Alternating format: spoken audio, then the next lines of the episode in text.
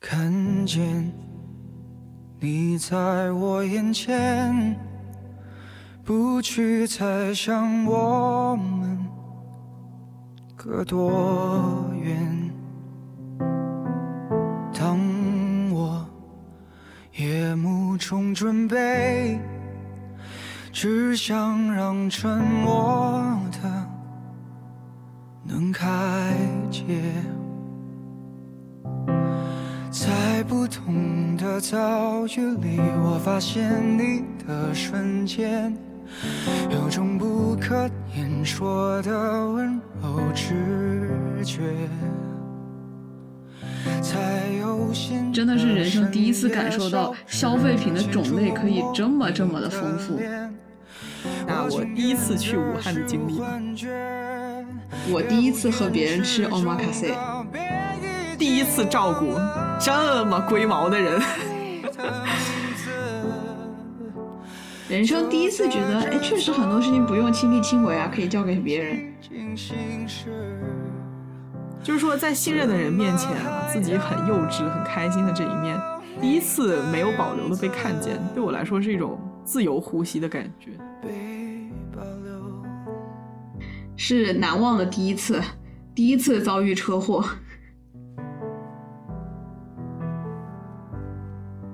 有人到来，其实是一件很惊人的事情。他带着他的过去和现在，还有他的未来一同到来，是一个人一生的到来，很容易粉碎的，所以也可能曾经粉碎的他的心。向我走来。还是觉得相遇太美好。Hello，大家好，欢迎收听啊是猫咪啊，这是一档由爱猫咪更爱人类的老于和小吴共同发起的，在故事里找猫咪的播客。我们致力于挖掘宝藏人物，探索人性的幽微，以及研究一切奇妙人事物之间的连接。大家好，欢迎回到老于和小吴见面三部曲的最终章。确定是最终章了吗？我已经录不动了。真的是最终章，但是这个最终章呢，我感觉它略微的有一点长，是不是呀？啊，无论如何，韩剧终于要结局了，可不能像韩剧一样烂尾啊，好不好？我刚刚想说，韩剧真的非常容易烂尾，一定不要。你说到这里，我好像很久都没有说过那句话了。那句话？对，今天我们的内容呢也非常的精彩，希望大家一定要听到最后。你每次咱说的话，不是最重要的信息一定是在放在最后吗？所以一定要听到最后，重点都在后面，同志们。呃，那我们上回书说到啊，在二零二二年的最后一天，十二月三十一日。做了四年网上邻居的我和小吴，终于见上了第一面，在生活化的场景当中相见，就好像是重新认识了彼此，消除了你是不是 AI 的这个大疑问。是的，然后在相遇的短短十三天里啊，我们做了很多之前一直想做却没能做，或者是没想过但是心血来潮做的事情。总的来说呢，是一次充满了各种新奇体验的旅程。是的，就像上期预告当中我们所说的，这次旅程当中呢，充满了我们各自的第一次的体验啊。嗯，呃，那今天这期节目呢，就由我们两个分别来说各自的第一次。是的，嗯，我先说一个啊，我完成了人生中的第一次支付宝和微信支付。哦，真的是起的非常的弱呢。不是的。等一下，按道理来说，不是应该越到后面强度越大吗？啊、所以先从一个比较比较微弱的开始。一定要听到后面哦！一定要听到后面哦！小吴还收到了人生当中的第一个微信红包，是老于给的十块钱。不是的，我的第一个红包是支付宝和微信支付发给我的消费红包，一共二十块钱。欢迎我这个原始人开始使用微信支付。所以我被你诈骗了十块钱，是这个意思吗？当时小吴骗我说。你给我发个红包，我要测试一下。所以你明明已经收到了二十块钱的红包，不是的，是两码事。我是去便利店买东西的时候，发现自己仅仅支付了两块钱就买了两瓶水、一个面包和一个口香糖，我才意识到可能或许我是使用了什么红包，然后我才发现有那个东西。小吴结账的时候心想：妈呀，这就是国内的消费水平吗？两块钱。买这么多我我倒是知道国内消费水平低了，但是也不可能那么低。嗯我先以为是什么打折，但是感觉好像不太可能，因为我出国的时候矿泉水就两块钱一瓶了。我记得小吴还在淘宝上面看酒啊，然后他看到那个领券结算直降三百块的时候，整个灵魂都颤抖了，他就很震惊的问我说：“这个券是领了就能减三百是吗？就它不带任何的诈骗成分对吗对啊，就是太夸张了吧，减三百哎！？”嗯，不是你知道吗？每一次支付宝呃我付完之后，他让我抽奖赢红包，你都跟我说你不要抽是骗人的，嗯那我就很迷惑呀，到底什么时候这个红包这个券儿它是可以用的，什么时候是骗人的，真的是非常的迷惑。小施主道行还是浅，省钱之道要靠自己慢慢来悟。那么第一期呢，小吴说自己回国前的预期是国内的一切都已经变了样，还为此感到非常的不安啊。所以小吴回来之后的感受和当时的预期是一样的吗？有没有什么新发现？呃，你记不记得我们第三天和另一个去年回国的朋友吃饭，对方的女朋友就说他把这个回国的这个人啊当成老外看，毕竟在国外生活了十多年，那很多东西是要重新适应的嘛。我也是差不多，我一开始的预期是很多东西都变样了，我觉得我自己是一个对一切都很陌生的异乡人，嗯但实际上出乎我意料的，诶，其实好像变化没有那么的大。就虽然国内每年都多了很多新的玩意儿，但是整体来说没有觉得很陌生。啊也有可能第一站是上海的原因。国际大都市，对，我觉得上海就是一个非常非常西化的城市啊，嗯国外有的它都有，国外没有的它比国外还丰富。嗯嗯，然后它的整个城市文化就是和世界上其他地方的 mega city 这种超级大都市挺像的，充斥着精英主义、消费主义，然后浓浓的工作主义，不对，是过劳的气息。小吴满眼都是各种主义，各种 ism。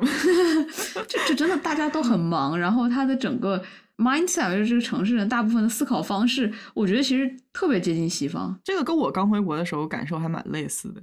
其实后来我去到哪个城市的感受也都挺类似的，就是觉得呃有太多新鲜的玩意儿，但是所有这些新的东西你都可以很迅速的适应它，因为每一样东西的脸上都直接写着我很有意思，我可以让你开心，只要你花钱来试试，就会收获快乐。所以说，说实话哈，你回国之后买一买试一试，大概也就这么一两个月的时间，你就能立刻习惯。所以我的话，并没有出现太多无法适应的改变。我觉得小吴也是这样。对，我觉得真正最大的变化还是它的那个物质变得更丰富了吧。对，啊、我确实是有一种刘姥姥进大观园的感觉啊！上海的物质可以说是集大成的丰富。作为一个 从二线城市出国的人，我可能真的是人生第一次感受到消费品的种类可以这么这么的丰富。就是说，随便走进一个 Seven Eleven 或者全家便利店啊，琳琅满目的货架已经让我挪不开腿了。对比我们国外这空空如也的 放的非常的就零零散散的货架，激不起我任何消费的欲望，你知道吗？因为在国外，饮料就那么几种，嗯可乐、雪碧、红茶、root beer 果汁，嗯，然后零食也就是薯片、米饼、奇多芝士棒、曲奇饼干。但是国内真的就是各种各样的零食，就那个膨化食品，你知道吗？我感觉五层货架都摆不完。对，各种新的饮料，甚至我还看到了什么一整根人参放在一个玻璃瓶子里，这么 奇葩的饮料，也不知道怎么想出来的。对，你就说七幺幺吧。其实我想到我在国外的时候，我第一次进七幺幺，我还有一些期待，因为在国内的时候，你的想法是嗯七幺幺里面还有关东煮，会有卖一些就是这种熟食之类的。结果我进去一看，他那个柜台里面摆着一个烤肠机，啊，对，就里面就是很多的大烤肠。还有炸鸡排，对对对，就特别的又难吃又土，而且每一个七幺幺都是那个样子。还有一个非常明显的感觉就是蔬菜和水果，啊，对，北美的蔬菜水果品类极其极其的单一，是你们想象不到的单一。除非是在亚洲的超市里面，你能够看到一些稀有的水果啊，其他普通的当地超市里面，所有的草莓都是那种又大又酸又没有味道，甚至需要蘸糖吃的草莓。就是空心的啊，对，都是空心的。甚至吃不到草莓味儿。它是有草莓味儿，但是它没有甜味儿，你知道吗？就是你能闻到草莓的香气，但是它是不甜的，就是酸的，需要蘸糖的。然后还有就是所有的苹果呀、梨都是同样的，每一个都是一样大小的这种水果。我可以跟你一只手就能数完我在加拿大一年四季吃的水果：苹果、橙子、蓝莓、草莓、红莓、黑莓、西瓜、樱桃，这就是全部了。我来了加拿大 这么多年了，我就没有吃过这些以外的水果。我之前不是在多伦多加入了一个高端这个什么水果群嘛，然后水果都是从国内呀、然后什么那些什么越南呐、什么新马泰给它空运过来的嘛。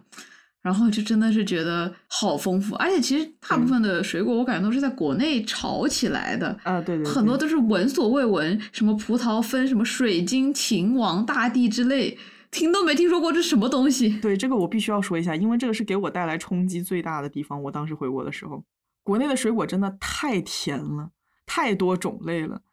单拿这个橙子说，全北美只吃那一款橙子，美国、加拿大都只吃那一种橙子。嗯，但是在国内的话，我吃到了什么赣南脐橙、楚橙、爱媛橙、海南青橙，然后哪里哪里的血橙。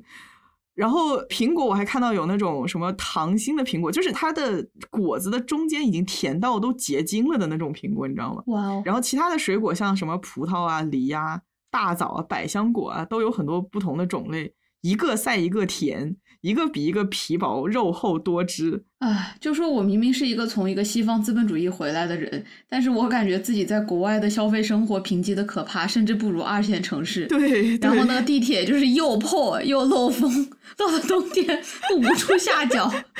你知道，我觉得回国的就是所有东西好多种类，然后那个高铁 坐起来实在是好舒服，是的就真的是回国各种见世面，你知道吗？对，我想说的就是这个卷的气息无处不在，你知道吗？什么都能给你弄到最好。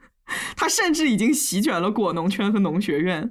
曾经国内的消费者也像北美的秃老帽一样，只需要吃那一种不那么好吃的橙子和草莓。但是现在我必须要吃爱媛橙，我必须要吃丹东大草莓，甚至在过年的时候还吃到了秦王葡萄，我甚至不知道那是什么味儿。就是葡萄，很甜的葡萄，很大颗。好吧，的确得是幅员辽阔的大中国啊，进出口贸易大国，才能让我们平常百姓吃到那么多丰富的商品。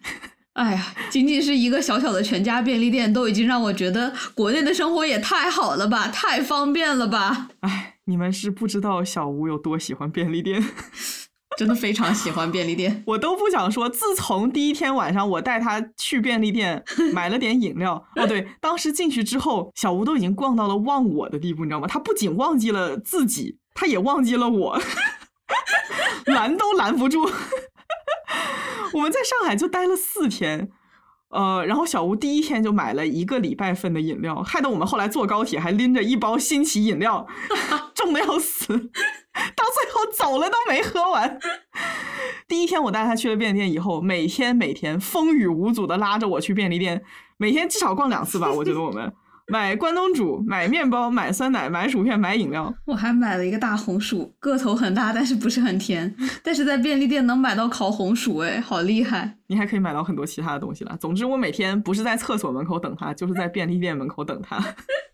还有大超市，哦天啊！就那天我们去了一个超市，我毫不夸张的说，我被薯片的口味的多样所震撼到了。就是说，在北美的 LGBTQ plus 的划分都没有它这薯片来的精细。哎，一整排货架全是薯片，味道千奇百怪，黄瓜、青柠、鸡汁、番茄都是普通操作，咸蛋黄芥末、马来西亚椒盐、墨西哥鸡肉卷、老北京涮肉这种奇奇怪怪的口味。你看看北美的薯片口味真的是贫瘠的可怕，十年了，它还是停留在原味酸黄瓜、BBQ 和 ranch。还有海盐、胡椒和海盐胡椒，这是三种不同的口味。哇哦！有一款是我非常上头的一款，叫做海盐醋味，那个一般人不会接受。你你总是吃那种非常奇怪的搭配，比如说什么 mint chocolate，像牙膏口味的那个巧克力冰淇淋，还有那个打开就是一股酸臭味的 薯片，麻辣很上头，但是却不吃榴莲，真的是让人很费解呢。也吃了一口小无味的。反正我在国外基本上是不吃薯片了，这些口味我都很讨厌。嗯，没有，我想说的是，国内的消费品的品种之多，同一种类的选择之多，着实是让我大为震撼。嗯，啊，藏在众多的口味之后的是满满的科技与狠活。在这样物质和选择的丰富之下，人们自然会觉得很快乐。我在这里说的是 pleasure 那种快乐，嗯就无论你有什么偏好，你都可以得到满足。总是会有新的口味、新的刺激、新的包装、新的食物、新的零食供人消遣。只要你有钱，是的，啊、我也感受到了中国人的消费升级啊。呃，我们回我的中学参观嘛，我就发现学校附近的一两个那个什么小卖部的那种地摊就已经关门了，然后变成了水果店，里面就卖那种打包好的呀、洗干净的一小盒一小盒的水果，卖的还不是很便宜呢。我感觉现在学生的消费水平都上升了。我记得我们当时就是吃甜食嘛，反正是糖果、饼干、冰淇淋啥的。嗯，现在学生都是吃新鲜水果当零食了，确实是有点消费升级的那感觉了。对啊，还有我们小时候吃那种一块钱一根的雪糕嘛，现在的小孩都吃十五、二十一根的这个某著名雪糕刺客，对不对？真的。说回我喜欢便利店的原因啊，其实我觉得在便利店你能看到一个城市的气质。嗯，咱们看上海的便利店啊，里面有三明治。煮好的鸡胸肉啊，水煮蛋，还有什么 salad 很多，就证明这个城市的人啊，他活着很忙碌。但是尽管很忙碌呢，他们却还是非常注重自己的身材管理，所以就不能呃随便吃点泡面啊这种垃圾食品。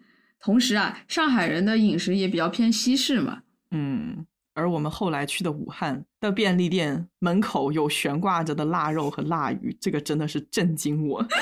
而且我给你们讲一下这个晾晒的结构哈，它是用机车的后座和路边的那个你们知道那个黄黑相间的防撞柱吧，用这两个撑起一根没有扫把头的扫把杆，然后把这个腊肉腊鱼晾在这个扫把杆上，就是一个非常刁钻的角度。哎，对，好想把这一期的封面制作成这个，直接把照片放上去。我们武汉人呢，就是这么爱吃腊肉。只要给我一根杆子，我就能挂起一把腊肉。套用于鱼的话，他就会说：“你看，这里有一把无人看管的腊肉，他也不怕别人带走了。”我抄起扫把杆就跑，没有人看得到我，你知道吗？这也证明了我们大武汉的城市治安还是可以的。哦，你说的城市治安指的是没有偷腊肉的贼是吗？就是说各家的腊肉管理都很本分。是的呀，就是 它毕竟是肉，挂在门口一大串，它竟然就一整天相安无事哦。腊肉也挺贵的，我现在依然记得小吴的姨妈一脸不可思议的问我说：“什么摩斯？你们北京那边都不晾腊肉的吗？”等一下，所以北京人过年真的不吃腊肉吗？就是你也可以吃，但是它不是一道硬性菜，你知道吗？就是北方人过年，其实它硬性菜就只有饺子这一道，腊肉可以出现，但是它不是必须非得出现在年夜饭桌上。那不行，在我们大武汉的饭桌上没有腊肉，这是什么年呀？我们家平常挂衣服的地方，现在就晾晒着好几串腊肉。是的。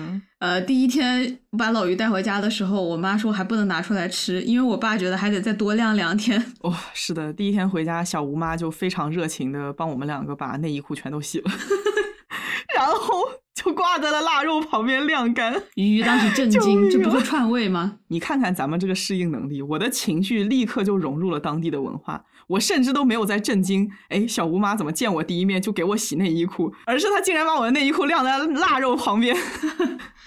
哦，但是为什么说到腊肉了呢？别别误会，我们武汉的便利店是不卖腊肉的，这个是人家商家自己晾在门口的。但是你说在武汉的便利店啊，我基本上就不会看到什么三明治这种东西。嗯，首先因为武汉人呢，他就没有上海人那么忙，我们每个人都有充足的时间吃早饭。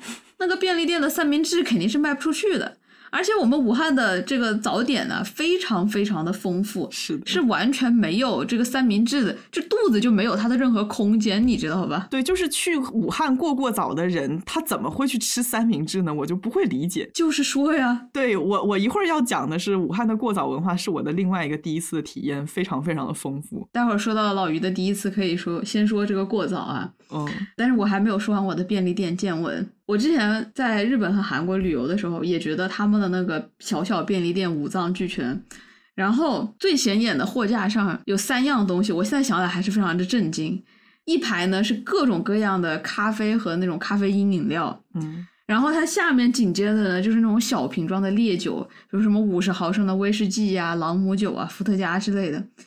然后在旁边的那个紧邻着的柜台上面就放着各种什么人参保健品或者营养液。哎，你首先你就不觉得这个很精神分裂吗？这个酒精和咖啡的成分，它就是两个方向的化学品，你知道吧？对，咖啡是中枢神经兴奋剂啊，可以赶走睡意、提升精力；而酒精恰好相反，它是中枢神经抑制剂，或者说是镇定剂。也就是说，酒精可以让你的脑功能和神经活动都变慢，所以说人们喝了酒之后会失去理性，他无法对刺激做出很快速的反应。啊，也就因此可以忘记自己的压力是什么。是的，所以你就能想象啊，就是他们这些大城市的人喝咖啡呢，主要是为了提神嘛，就证明他们前一天没有睡好，那可能是加班加太晚了。嗯，但是呢，你又可以根据日韩的下班酒桌文化，可以推断出，肯定很多人下班了要去应付很多酒局，然后就会喝很多，可能就会酗酒。然后应酬到太晚啊，或者是酒精摄入过多，就会影响睡眠。然后第二天呢，就必须使用更多的咖啡因提神。就想想这个，它就是一个恶性循环嘛。嗯。然后很多工薪阶层吧，我觉得可能也是上班压力太大了，所以需要时不时喝两口酒解解压。所以早 C 晚 A 的习惯呢，就已经嵌入了日韩年轻人的 DNA 里面。我觉得中国年轻人也不亚于此。是的，或者说就是北上广深吧。我们武汉，我们武汉的年轻人可没有这种毛病呢，不存在 这种西洋毛病是不存在的，不存在的。对，我觉得你说的很有意思的是，现在人都用什么什么东西写在 DNA 里面这种说法来掩盖成瘾问题。其实我觉得很多人早上和下午不来两杯咖啡，晚上不喝点小酒，都已经没有办法正常工作和休息了。但是即便是这样，即便它是一个健康隐患。这也并不能阻止酒精和咖啡陈列在便利店最显眼的货架上。是的，咖啡因功能饮料旁边放着烈酒已经是很荒谬了，但是旁边又放着人参提取液这种保健品，就更加的匪夷所思。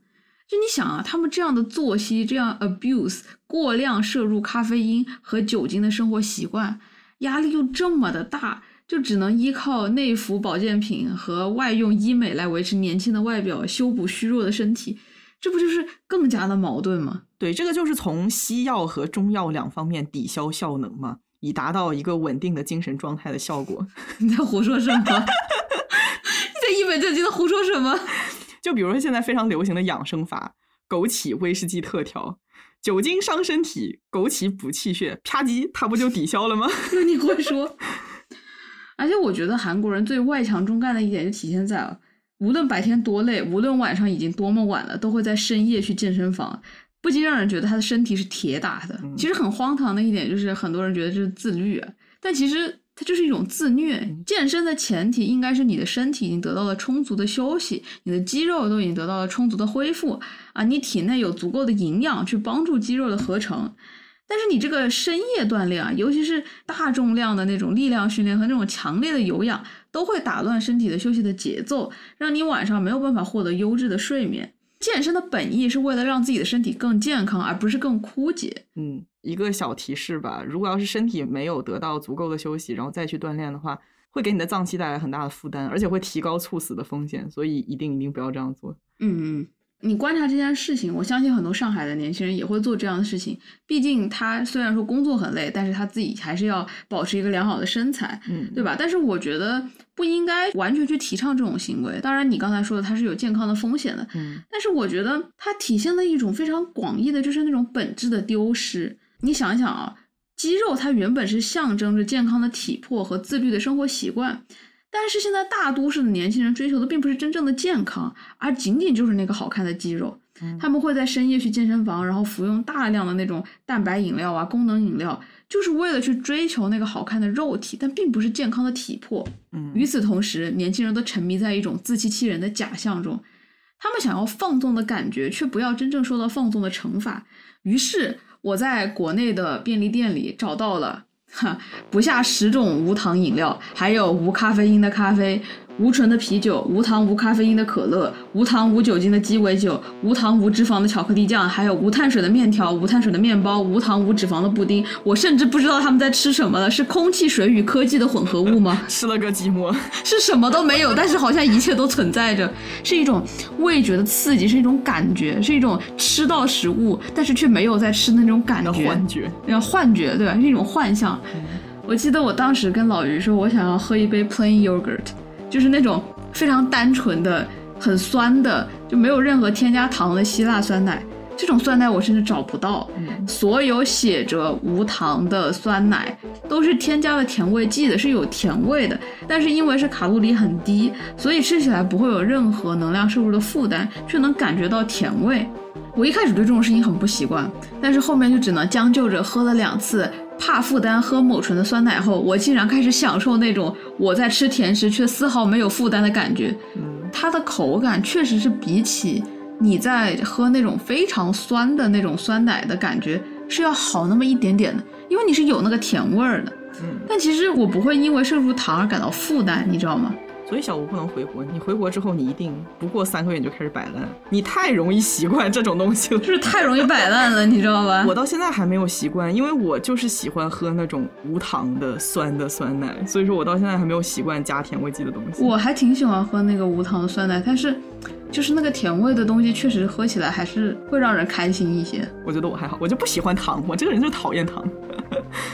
嗯，对，我想说的是啊，你看这个食品营销的发展史就非常的离谱。我们小时候吃的东西，推崇的还是货真价实，什么无添加呀、有机呀，对吧？大果粒、真果粒、真材实料的水果，饱满的什么什么什么。对对对，但是你看现在推崇的就是。原材料不存在，原材料存不存在它重要吗？我们能减肥，我们无咖啡因、无糖，那就是健康。你健康就不会变丑，不会变胖。是的，现在就是你可以假，但只要我觉得那是真的，我感觉那是真的，那就没问题。对。细思极恐啊！我们真的不是活在 Matrix 里面吗？一切都可以是假的，一切都可以是合成的。可乐没有了可乐的本质，巧克力也没有了巧克力的本质。我所吃到的一切都是化学合成品，它们刺激我的味蕾，模拟出酸甜苦辣的感觉，以假乱真。但实际上，甜不是来自于真正的糖，辣不是来自于真正的辣椒，苦也不是来自于真正的苦。所有的东西都是假的。嗯，而且。最讽刺的是，这些虚假的消费品会以健康的这个 tag 来营销。嗯，实际上这些商家贩卖的难道不是一种更大的病态吗？对，就是我们再也不关心食品的本质是什么了，呈现在我们面前东西的本质是什么？它的理念就是虚假的东西，只要看起来真实，那就是好的。是，而且我觉得就是断章取义的重新定义了健康是什么吧。嗯，比如说专家说我们需要控制糖摄入，那么商家就会断章取义的去推广说糖是不好的，我们要做出无糖饮料。然后专家说咖啡因、酒精会上瘾，那么商家就会觉得，那我们干脆就去掉，我们做无无醇的、无咖啡因的，对吧？我觉得，如果一个社会认为你纯瘦是一种健康的，那么尽管你的代价是摄入大量的化学物质，夜晚十二点去健身房，但只要身体看起来有型、有线条，那就是健康。那么很多东西尽管不健康，也会被定义为是有利健康的。嗯，那比如我们再去说一些反面的东西，脂肪，脂肪首先。我们现在都已经到了一个谈脂肪色变的一个地步，就什么东西只要有脂肪，感觉就不太健康。但是脂肪它本身它并不是一个不好的东西，它就是一个非常中性的东西，是我们每个人都要摄入的营养素。它的健康与不健康完全取决于量，我们需要根据情景和需求辩证的看一个事物。对，所以我这里很想说啊，健康不是说你不吃什么东西，而是膳食均衡，营养全面。该吃的东西你都要吃，但是就像小吴说的，你要注意量，你要注意多少量是适合自己的。嗯，然后健康的同时，它也包括心理健康。比如说你多吃了一口饭，你喝了一瓶有糖饮料，今天少健了十分钟的身，就慌张的不行，觉得自己太罪恶、太不健康了。这个不是健康的心理。是的，我自己是更同意亚里士多德的角度啊，他觉得健康是一种节制，是一种 moderation，是你懂得如何最合适的去满足一个人的需求，你不过量，也不过于节制。你只有这样才能真正的享受食物和它们形成健康的关系。我可以享受早上的咖啡，今天的蛋糕，但是我明白一切都是有度的。我可以一周吃一次蛋糕，那是适度的。我咖啡一天两杯，那是适量的，不过量也不过度节制，是让我们可以和本真的食物和谐共处啊。你倾听自己身体的信号，你满足它的需求，身体需要的时候就吃，但是你不会吃到过量，让自己身体有负担。我觉得这就是一种比较健康的生活方式，但是。我们想想，这些工业食品，它宣扬的并不是一种健康的节制。你以为它是节制，你以为他说哦，我今天就是可以减少糖的摄入，但这并不是节制，这是一种更大的心理上的放纵。嗯，它背后的意思是，你可以放纵，但你不用承担放纵的后果。那这才是一种更大的病态，不是吗？嗯，是的。不过。不管怎么说，我觉得你说的亚里士多德的角度啊，健康它是一种节制，在这种环境下是还是挺难做到的。我觉得是一种奢侈吧，就是说真正健康的生活，嗯，你如果作为一个社会人，你要去面对饭局啊，或者是别人对你的眼光啊，你就是会受到这些东西的影响，对吧？是的，是的。所以说，我觉得这是一种奢侈的生活方式。但是，我觉得无论如何，我们要知道真正的健康是什么，你要在心里有这样一个概念，嗯，要保持清醒吧。对。我觉得是不能被那些营销给带着走了。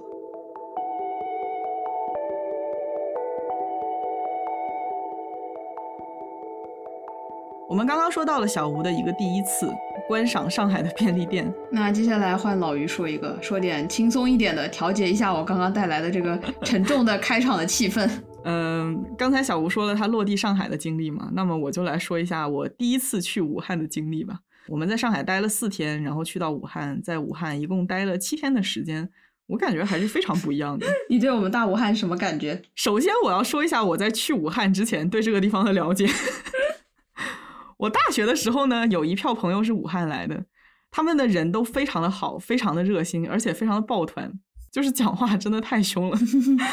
我跟那些朋友聊天的时候，经常就是聊着聊着，我就开始觉得我是不是做错了什么事情，惹到了他们？为什么突然就开始攻击我？然后后来我跟我另外一个南方朋友讨论这个问题，他就拍了拍我的肩膀说：“老于啊，你有跟武汉组的人打过麻将吗？”我说：“没有。”然后我就带着好奇心去跟武汉组打了一场麻将，哇，打的我手心都出汗了，我感觉他随时都可以把我吃了，你知道吗？你知道我们表示震惊的时候，我们不会说“我的天”，我们会说“你和我”，就是你吓到我了，你知道吗？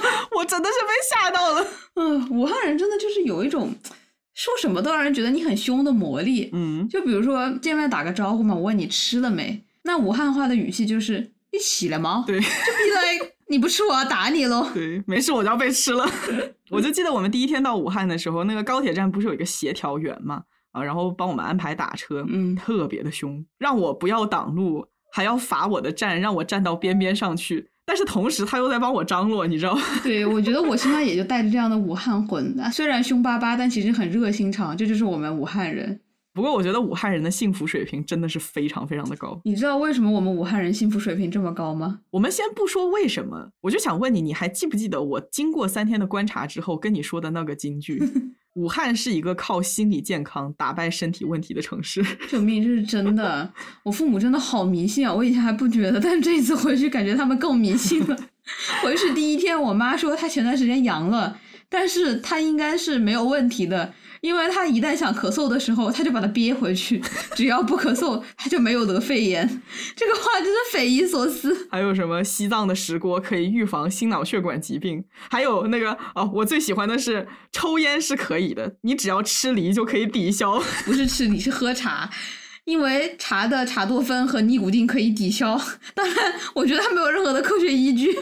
真的就是消消乐，你知道吗？只要你用意念把不健康的成分抵消了，你就会获得快乐。是这样的，我爸呢，他之前从西藏斥巨资买了一个石锅回家炖汤，那个锅很重，然后他自己开车又搬回来的。嗯，我爸说这个石锅的矿物质有预防心脑血管疾病的神奇功效，所以经常拿它炖汤。嗯，然后我妈还附和说，感觉真的有效果，以后呢要传给我，这是传家锅，你知道吗？我也我也不想纠正父母什么，我就有时候觉得这样迷信还挺好的。就是如果我爸妈愿意去相信，他们自己也开心，也就蛮好的。这不就是心理学的安慰剂效应吗？嗯。然后我现在呢，感觉自己也逐渐走向玄学吧，相信了意念的力量。真的，我跟你说，养生靠玄学是有道理的。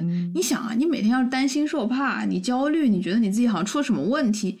你就算吃再名贵的食补搞医美，你的身体都不会好，对不对？是的，心情好不焦虑比什么都重要。对，所以我觉得我爸妈这样就是心态好，他也是好事儿。这样的好心态呢，导致小吴整个家的氛围非常的 chill，非常的轻松愉快。不管我们两个烂成什么样子，都会收获吴妈妈的夸奖。反正，在吴妈嘴里，自己家的小孩就是没有缺点，本来就没有缺点呀。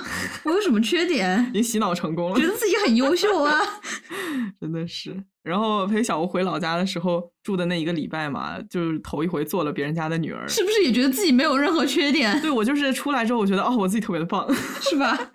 对，这对我来说是另外一种风格的母爱吧。小吴他家的家庭氛围跟我家的很不一样，因为我们家是那种很少真情流露、比较拧巴的啊。就是说我虽然彼此关心，但是我们从来不会说出口你喜欢我，我喜欢你这样的话。嗯，我们家的表示关心的方式是互相吐槽。互相损，嗯，这这个可能是方言啊，反正就是吐槽、开玩笑、说反话之类的，嗯，就比较接近那种互联网上你们经常看到的，在你爸妈眼里你一无是处那种段子里面那种氛围，你知道吧？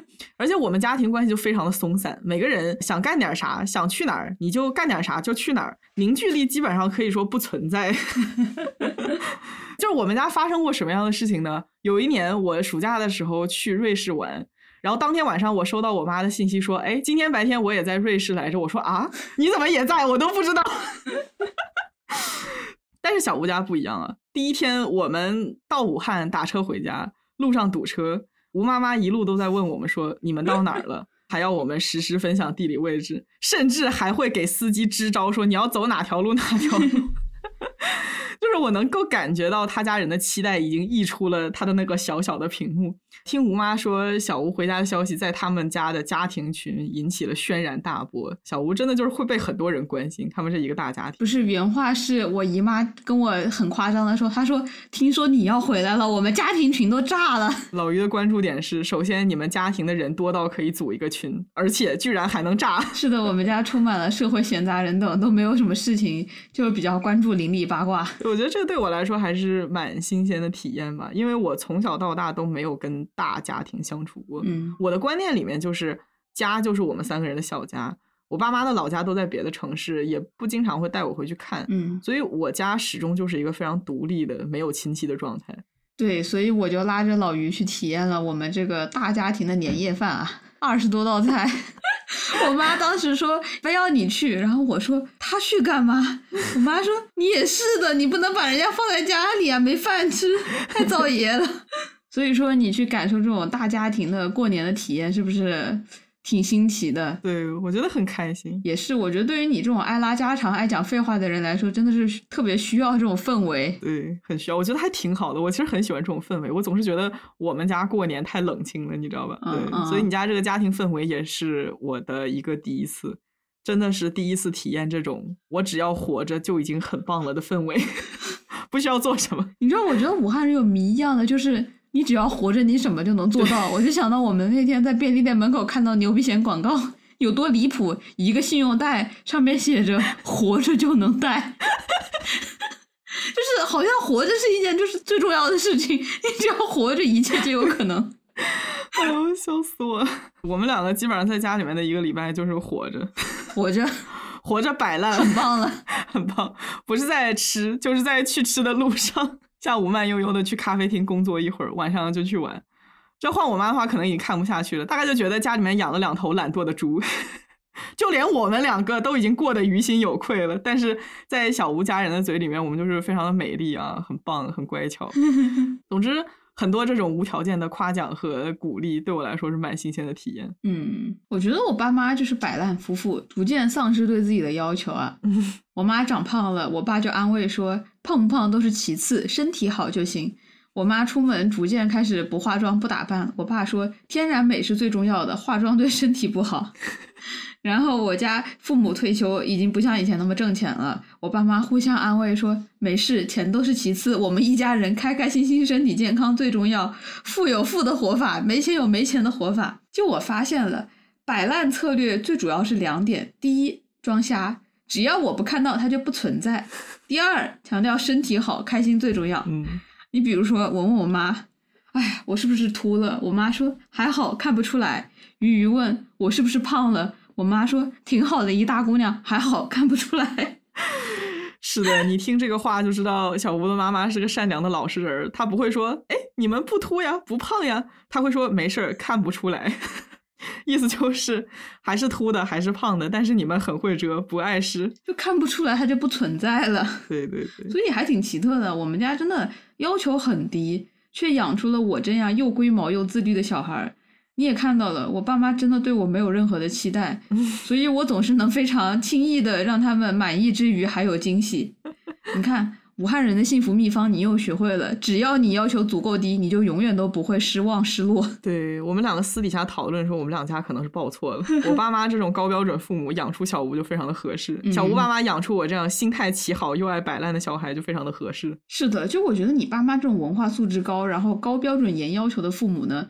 养出我这样的孩子就会显得合情合理，而且你们的早餐都很配食，你们早上都爱吃全麦面包和拌草，还有一个水煮蛋。对，但是我可以吃两个油饼包烧麦啊！你提醒我了，我刚刚问你为什么武汉人心态好的时候，我就想说啊，是因为我们是碳水大省。嗯其实武汉呢也没什么景点，那最有名的就是黄鹤楼。我已经提出要去黄鹤楼四次了，到最后也没有带我去。不是我们不是忙着带你领略武汉真正的城市特色吗？如果说武汉有一样东西最出名，那就是我们的早点文化，俗称过早。嗯，武汉真的是有非常非常多好吃的巷子早点。过早真的真的是一个文化现象啊！在武汉过早不仅需要充足的时间，你还需要充足的人力。需要充足的人力，主要是因为店铺都要排队，而且这个队伍呢，它还会细分为点餐的队和取餐的队。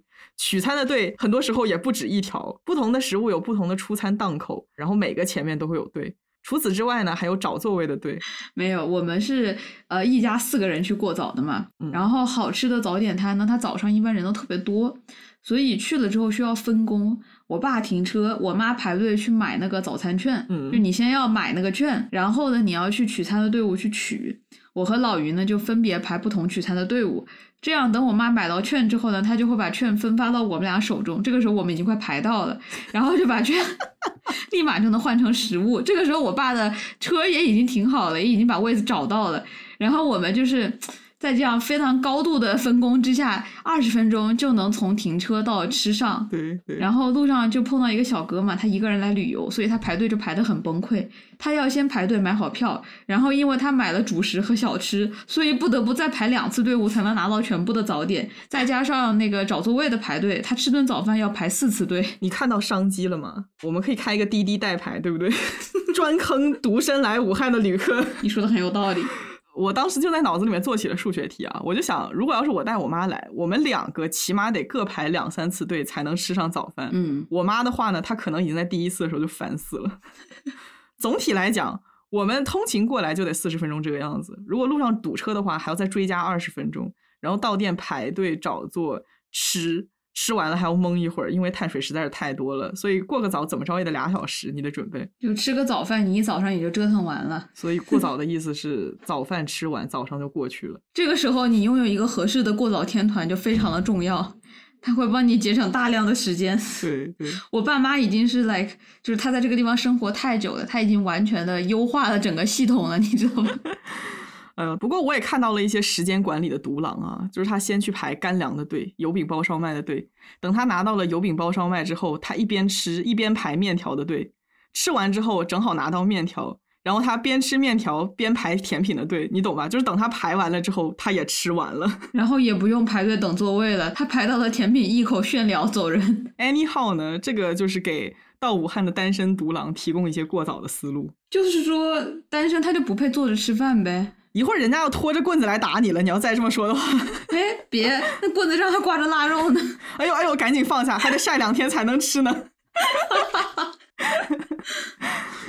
嗯，不过有一说一啊，在武汉的这个过早真的是我吃过最爽的早餐。就武汉过早的标配呢是碳水配碳水热量炸弹，嗯，比如说油饼包烧麦，炸的蓬松两面金黄的油饼从中间切开，塞入猪油糯米馅的烧麦。不是我跟你说，像京津唐地带这种烧饼裹油饼、什么裹油条之类的，这个叫做碳水包碳水。你们这个更加的罪恶，你们这个是糖油混合物包糖油混合物，这跟毒品有什么本质上的区别吗？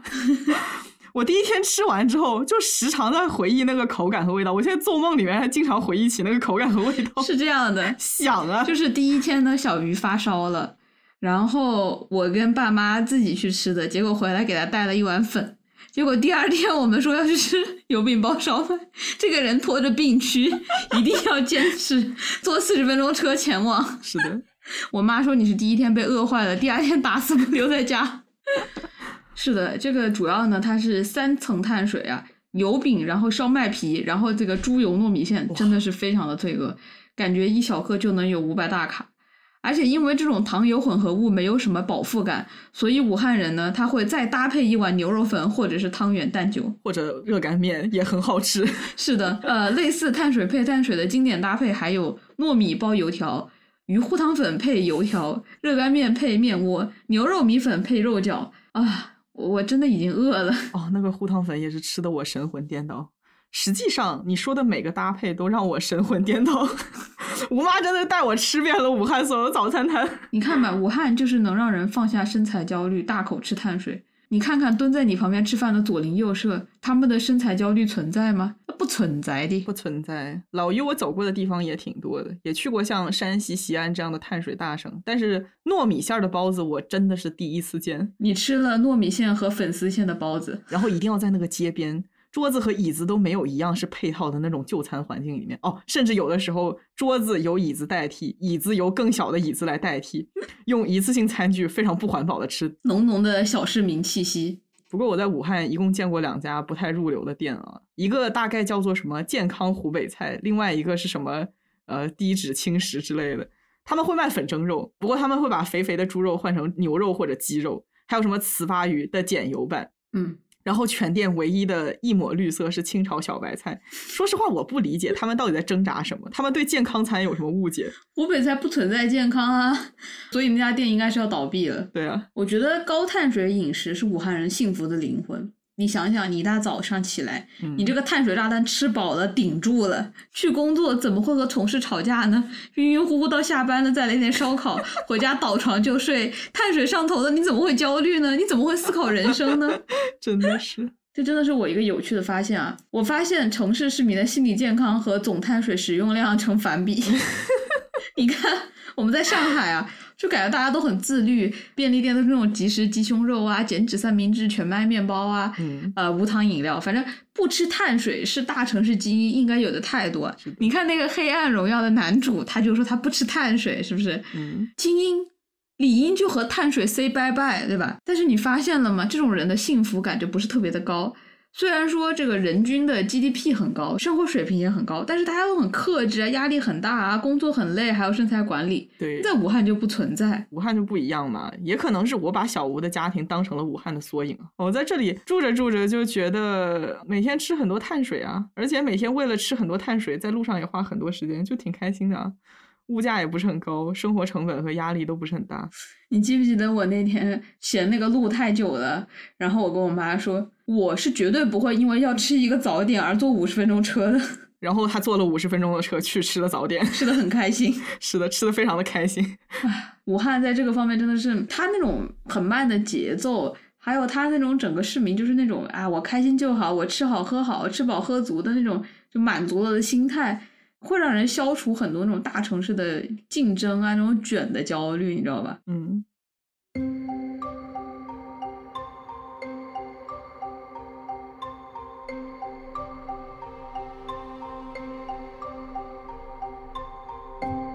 刚刚说完了我的第一次过早，那我来说个高档点的。嗯，这个第一次也是关于吃。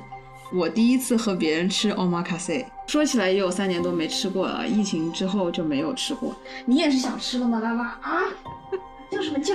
小吴请我过早，我请小吴吃 omakase。大家看到了吗？这就是阶级差异。我和我的富婆女友都拥有了各自没有体验过的快乐。之前都是自己吃的是吗？对呀，我之前都是孤独的美食家，一个人吃，也从来不和师傅说话，吃饱喝足就走人。而且你知道吗？就是我能感觉到。那个师傅他也是一个内向的人，然后我们两个就在这种无声中各自满足，非常非常的愉悦。对我还是很享受那个一句话都不用说，默默享受食物的感觉。然后师傅看到我在那儿对食物很享受，他也很开心。所以我这次为了照顾你，我都没有跟师傅唠嗑。我这个人呢，可是可以把我的理发师唠到请我吃饭，只求把我嘴塞满的女人啊！你最好不要和他说话。同理，我也从来不和我的 Wendy。讲话，我们都很内向。我感觉到他服务我是开心的，就不用任何的负担，你知道吗？而且你知道吗？这也是我人生第一次吃 omakase 拍照。嗯，我自己一个人去的时候都会觉得有点不好意思，就很好看啊。我感觉旁边有你这个人呢，就好像没有什么不好意思的。用武汉话说，我感觉你这种人，什么掉底子的事情都干。什么叫掉底子呀？嗯。就是丢面儿、丢脸的意思，faceless，you know？哎呀，糟爷，你这学的也太快。我还记得毛巾是胡子，是福字。我爸第一天去我的浴室，说我把我的福字拿走。我当时还以为说爸爸要什么把胡子剃完了之后留在了浴室里面，然后 懵了一下。嗯，所以小吴第一次跟别人一起吃孤独的料理是什么感觉啊？对于一个内向的人来说，孤独的料理少了一味孤独，感觉都没有以前好吃了。哦，你。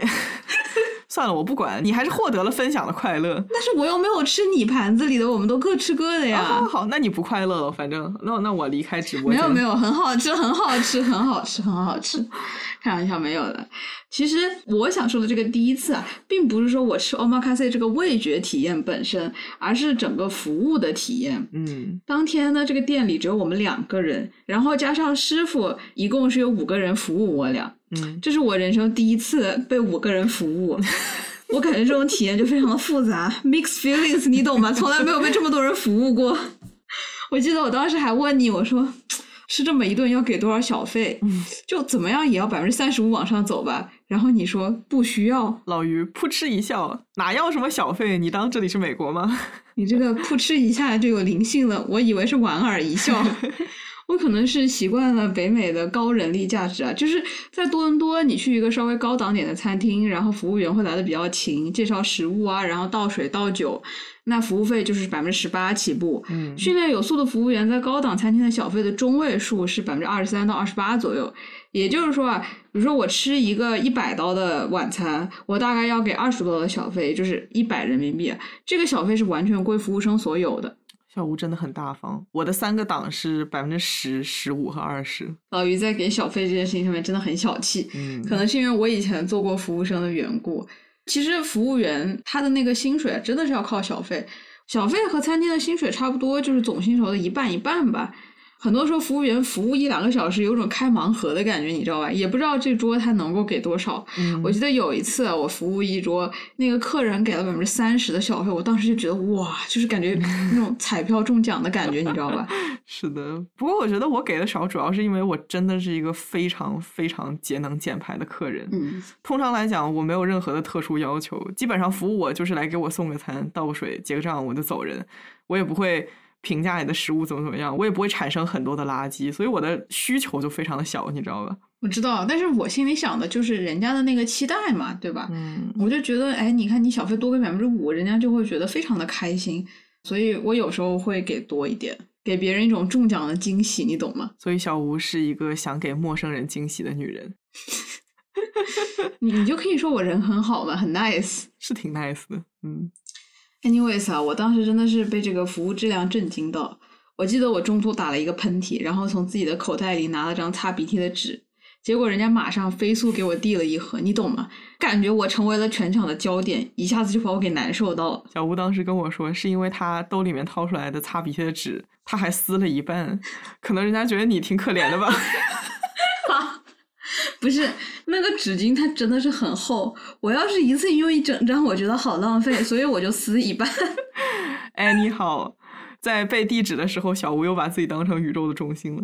关键是，他也没有别的人可以服务啊，他那个眼睛不就一直落在我俩身上吗？嗯，然后。我中途去了趟厕所嘛，结果我出来过了五分钟，人家就进去打扫了。要确保每一次走进洗手间都是崭新的体验。你是没有去过某底捞的厕所，对不对？里面还有一个阿姨在厕所里面服侍你。我第一次去的时候真的吓了一跳。什么叫服侍？你这个话 慎重。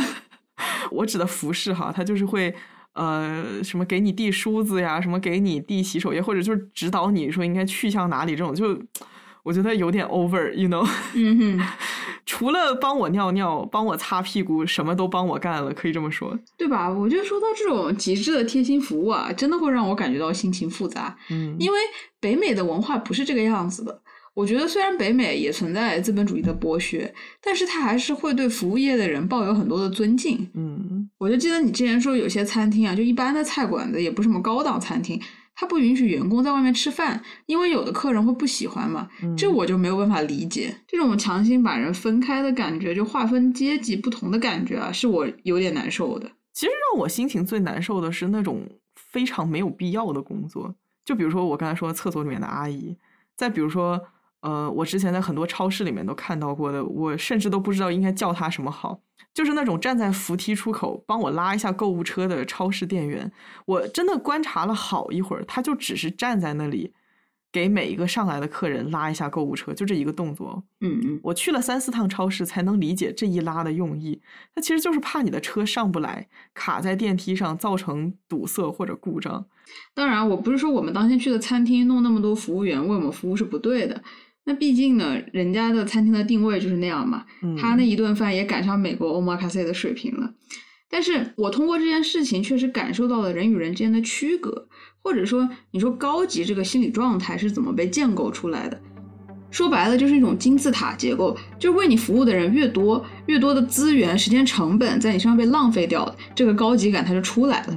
比如我们常见到的什么包包需要匠人手工缝制三个月到半年，什么这一个表需要一个表匠手工的做两年、三年。一般来说，机械的、量产的都说不上高级，那就是一个 mass production，一个批量制作。而手工需要人力长时间服务的，那就是高级。所以，名牌时装从来都不是区分上流人士和平民百姓的指标啊，手工定制才是。这套衣服是你们这些个工匠亲手为我一个人做的，这个叫做高级。啊，跟着大家一起去抢成衣，一点都不高贵，一点都不高贵，就是这个意思。呃，我觉得我刚回来的时候跟你一样心情复杂，嗯，但是一年多之后也是混到了一个入乡随俗的状态。不管你说的过度服务也好，还是说把人区分开也好，我后来让自己适应的方式是这样想啊，就是他们靠提供这样的服务挣钱养家，嗯啊，因为在国内人力是最不值钱的，有一些服务岗位在我们看来过于廉价或者过于多余。但是这些岗位存在，也就是为了让更多的人有钱赚。你说的没错，就是要让更多人有钱赚。既然有需求，就有岗位。嗯啊，如果说没有这样的被服务的需求，资本家当然会非常精明的砍掉多余的人力省钱。嗯啊，所以说你说的没错，这个城市就是有这么多的需求，需要这些人来创造价值、服务的价值，给他们提供工作。没错，这些找工作的人他也有需求。嗯，所以。当我看到上海的时候啊，我就能看到这个城市浓浓的殖民文化体现在每一处所谓的精致和高贵背后。对，没错，就是你刚刚说的那种高贵。嗯，如果没有下等和中等，就不会有高等；没有服务，就不会有被服务；没有剥削，就不会有便利和享受。虚荣心是怎么形成的？是你知道你比别人好，而别人也承认了这一点，嗯，而别人还很开心的为你服务，他很开心的去承认，哎，我就是没你好，我就是要给你提供服务，因为我需要这份工作。嗯你得到了别人没有得到的东西，别人没有得到的服务。而在这个资本主义的体系之下，所有的东西都是你情我愿的。对啊，是外地人愿意来打工啊，是他们需要这个工作机会啊，没有人逼着他们干活。老板的说辞自然是你爱干不干，不干自然有人来干，对吧？嗯，正是这样的说辞助长了卷的风气嘛。员工们自发的加班加点的努力干活，只是因为不想要被替换掉。但是你多付出的努力并没有薪水，你人力就变得更加廉价。包括我们在国内坐网约车嘛，那便宜当然是第一印象。嗯，在上海从市中心打到机场大概是一百二十，对吧？但是在这边，我当时从市中心到机场。我那一个车打了我九十刀，也就是差不多是四百五十块人民币，非常非常的贵。而且我的第二印象是在国内啊，你是司机，你是没有为客户打分的权利的。嗯，就比如说在北美，我们坐车，司机也会给乘客打分，我们也给司机打分。之前呢，我就是因为我不知道要给小费，或者我小费给少了，我的分数就从五分跌到了四点八。后来一度跌到了四点七八，然后最近在我的努力之下回到了四点八。嗯，就是在这边啊，如果这个顾客不爱惜司机的车，或者迟到，或者不系安全带，都会扣分。一旦你的分数低到某个水平，你就会没有打车的资格，或者说别的司机也就不愿意接你的单。嗯，但是在国内，你知道打分就是不存在的，司机是没有任何讨价还价的余地，只要你愿意给的钱多，谁都愿意给你服务。嗯，实际的情况，我觉得可能没有小吴说的那么糟糕吧。呃，现在像是司机啊或者外卖员这样的服务人员都有投诉和举报以及拒绝接单的权利，但是确实还是没有给客户评分的这么一个机制。虽然说设置了这些底线可以保证服务人员的人身安全和基本的权益，但是仅仅是这些不能够让顾客完全意识到自己也会被服务人员评价，然后产生约束自己行为的这种意识。对，我觉得问题恰恰就在这里，不是说司机有没有办法去面对那种无理取闹的乘客。而是说，你作为一个普通的乘客，你能不能形成一种平等的意识？嗯，而，就是了解到我们两方是相互评价的，我们是平等的人。他给我提供服务，但是我也有需要遵守的基本准则。我觉得在国内很多人就给我一种，我就是顾客，顾客就是上帝，上帝永远是对的，所以我作为顾客，无论做什么都是对的，这种非常跋扈的态度，还是挺多人不会自主的去尊重服务业的人员嘛。嗯，还是会觉得你是给我服务的人，你低我一等。对，我记得之前有人说，看一个人的人品最好的方式就是观察他对待服务员的态度。嗯嗯，我觉得吧，看的就是这个人他是不是真的把自己当上帝了，他会不会去尊重这些貌似低人一等的服务人员，把他们当做平等的人员来对待。对我之前在北美去餐厅的时候，我有时候就在想，这些服务员，他们有可能是未来的演员，他们有可能是未来的作家。他们现在虽然不富裕，在餐厅打工，但是他们可能正在做一件非常了不起的事情，没有被发现。嗯，但是我们呢，我们只不过是学了一个好专业，或者说我们的能力正好在现在这个时代被认为是有价值的。这些人可能是程序员，可能是你在搞金融的，可能是你是什么办公室的白领，你只是正好有一份。能够给你更稳定收入的工作，而且那个工作付的还不错，所以你能去这些餐厅消费。嗯，但是那些服务你的人，他们可能是学哲学的高材生，他们可能是很了不起的呃未来的艺术家。嗯，所以我觉得还是要以一个平等的姿态去对待这些为你提供服务的人。对，我记得特别清楚，是我高中的时候在。呃，国外的一个中国火锅店啊，然后认识了一个店员。那个时候他只是一个普通的服务我们的一个店员。嗯嗯。结果后来就是大概在我大学，呃，到了大二大三的时候，我们因为关系很好，我们经常去。然后他后来还载我们去看演唱会之类的。嗯。我们就加了微信。后来我发现他考上了那个房地产的那个证书嘛，然后现在也有了自己的地产公司，变成一个很厉害的一个人。嗯。我觉得就看着他从一个服务生做到现在，我还挺挺开心的。嗯嗯。然后还有一点啊，在国内我享受的特别多的一个是那个网约车，还有一个就是外卖。嗯啊，我真的承认我在国内真的过了把吃外卖的瘾，就是它的种类也太多了，太方便了，而且它很多的那个吃的是专门的为外卖进行了精心的设计，比如说我们当时吃那个馄饨。它已经就是涉及到你拿到的馄饨是绝对不会坨的，然后汤也是热的，然后就是 everything is good，对吧？嗯。我记得有一天晚上，第一次我人生第一次，我们点了三家不同的外卖，就吃的、喝的、饮料什么的。这个在加拿大我真的不敢想象，因为我们这边的外卖实在是太太太太太贵了，我都不舍得点，你知道吗？点一个比如说二十刀吃的，我恨不得到手要三十多刀，因为外卖的成本太贵了。对，以前我在美国的时候。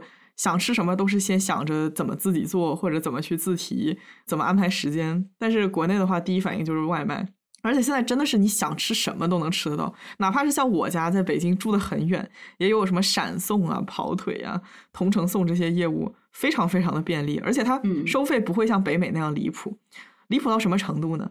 就像小吴说的，一道菜可能就卖到二十块钱，然后你运费、服务费再小费加一加就三十几了，相当于你一百五十块钱人民币买一道普普通通的菜。不开玩笑，一百五十人民币买一道小炒肉。回国前有很多人跟我说啊，国内生活真的很方便，什么都是轻松上门服务。嗯，虽然我自己也享受着这样的服务啊，但是我真的深刻的意识到。这所有的便利，真的都是人力堆上来的。当然，小吴一边这样说着，但是他回家的第一天就开始怀念他在国内每天早上喝的三十分钟送达、领完券二十块一杯、还没有运费的拿铁。是的，他再也不会有了，再也再也不会有了，痛心疾首。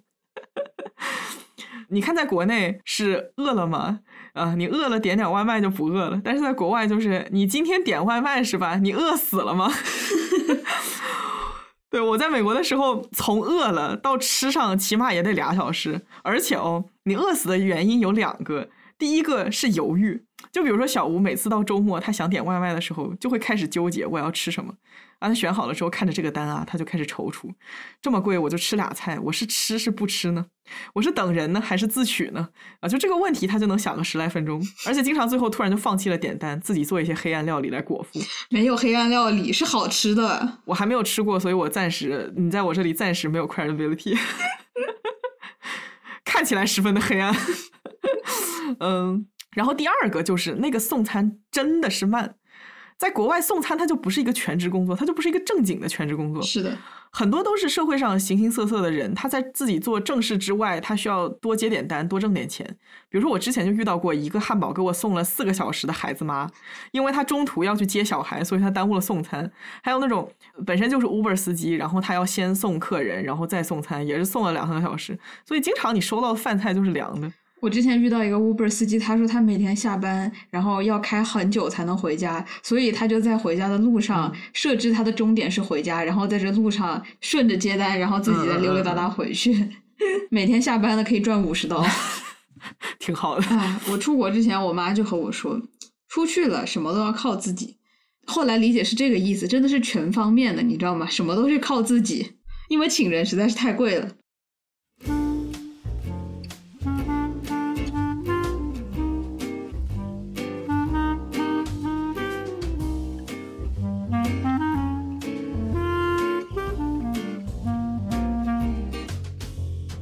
好了，刚刚说完了我第一次回国吃 omakase 的体验，不对，应该是被多人服务的体验。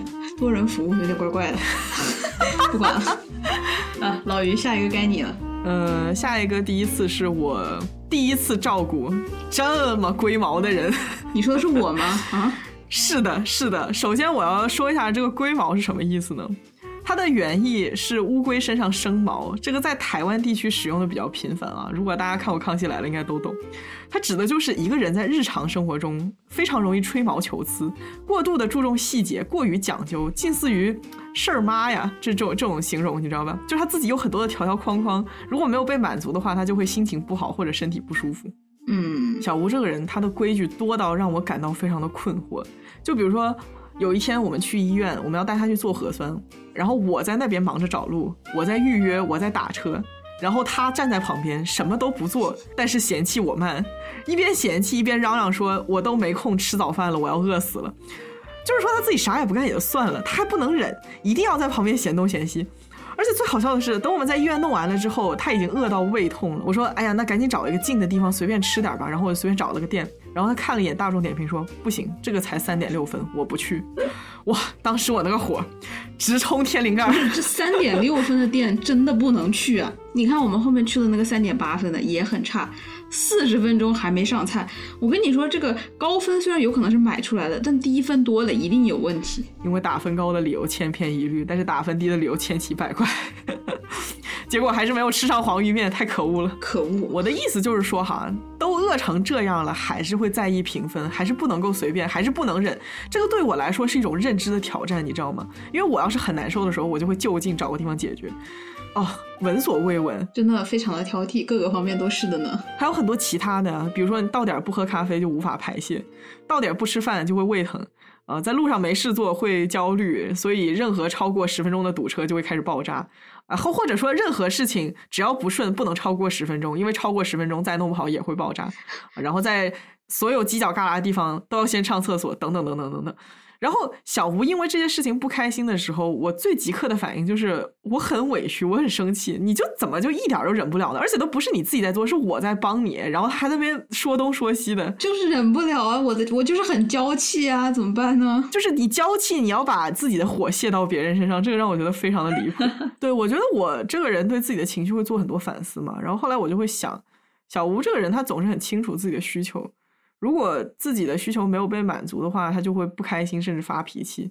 然后我心里的那种委屈，他更接近一种嫉妒心，因为我心里其实很羡慕这样的人。我自己的话，总是会担心我的话会不会伤害别人啊，会不会显得我很自私啊？很多时候就会因为这样的原因忽略自己的需求。有火就发也是安全感的一种体现，对吧？对我是做不到，所以我就会滋生那种凭什么你可以这么任性，但是我不能的那种无能狂怒。尤其是在你一定要。Blame 我，就是明明事情发生，意外发生，他就是意外发生，他一定要把它怪到我的头上，我觉得很离谱。嗯，所以之前我对这种非常龟毛的人，一般都是敬而远之的。但是这一次，这个家伙他就是什么都不懂，只能靠我，不然我能咋办呢？对不对？这次我承担起了照顾这样的人的任务。唉，是的，最开始连微信、支付宝都没有，就是一个行走的巨婴。不是这样的，其实他在把身份证、手机办好了之后，也就已经安顿好了支付宝和微信支付。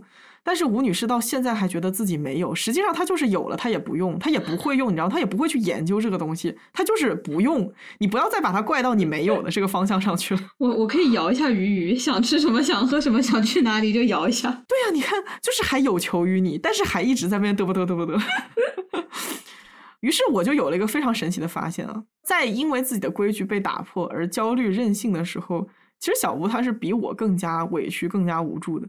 一方面是因为他身体不舒服，让他真的很难受；另一方面是他无依无靠，他又不会解决问题；还有就是他其实也不想因为自己事儿多麻烦我、埋怨我，但是他一直以来与这些规矩共存，他就必须得这样，所以说他控制不住自己的脾气。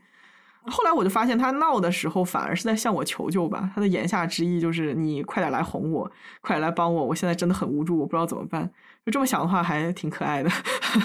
好吧，真的相信我，龟毛的人其实非常讨厌自己的规矩。就比如说你刚才说啊，我有很多那种啊，我早上不喝咖啡，我就没办法出门，然后我在这个点不做这个事情，我就会很焦虑。其实有时候我也不想这个样子。但是我也不知道，我觉得我的身体已经形成了这个节律了，就非常不喜欢被打破。如果我一大早上不在家里舒舒服服吃个早饭、喝个咖啡，我真的就会全身难受一整天，你知道吧？用小吴妈的话说，就是你这个人真的很扫别人的心。然后这个人就是他一难受，别人也不要想好过。呃，所以就是在跟小吴的这些相处当中，了解到了吧，关爱龟毛的人，你要从接受他们的规矩开始。嗯，像我们家我老妈也非常的龟毛。所以感觉这一趟顺便也悟出了一些跟我妈的相处之道。回家之后感觉关系融洽了很多。是这样的，其实我从小到大都是一个非常 independent 独立的人，真的。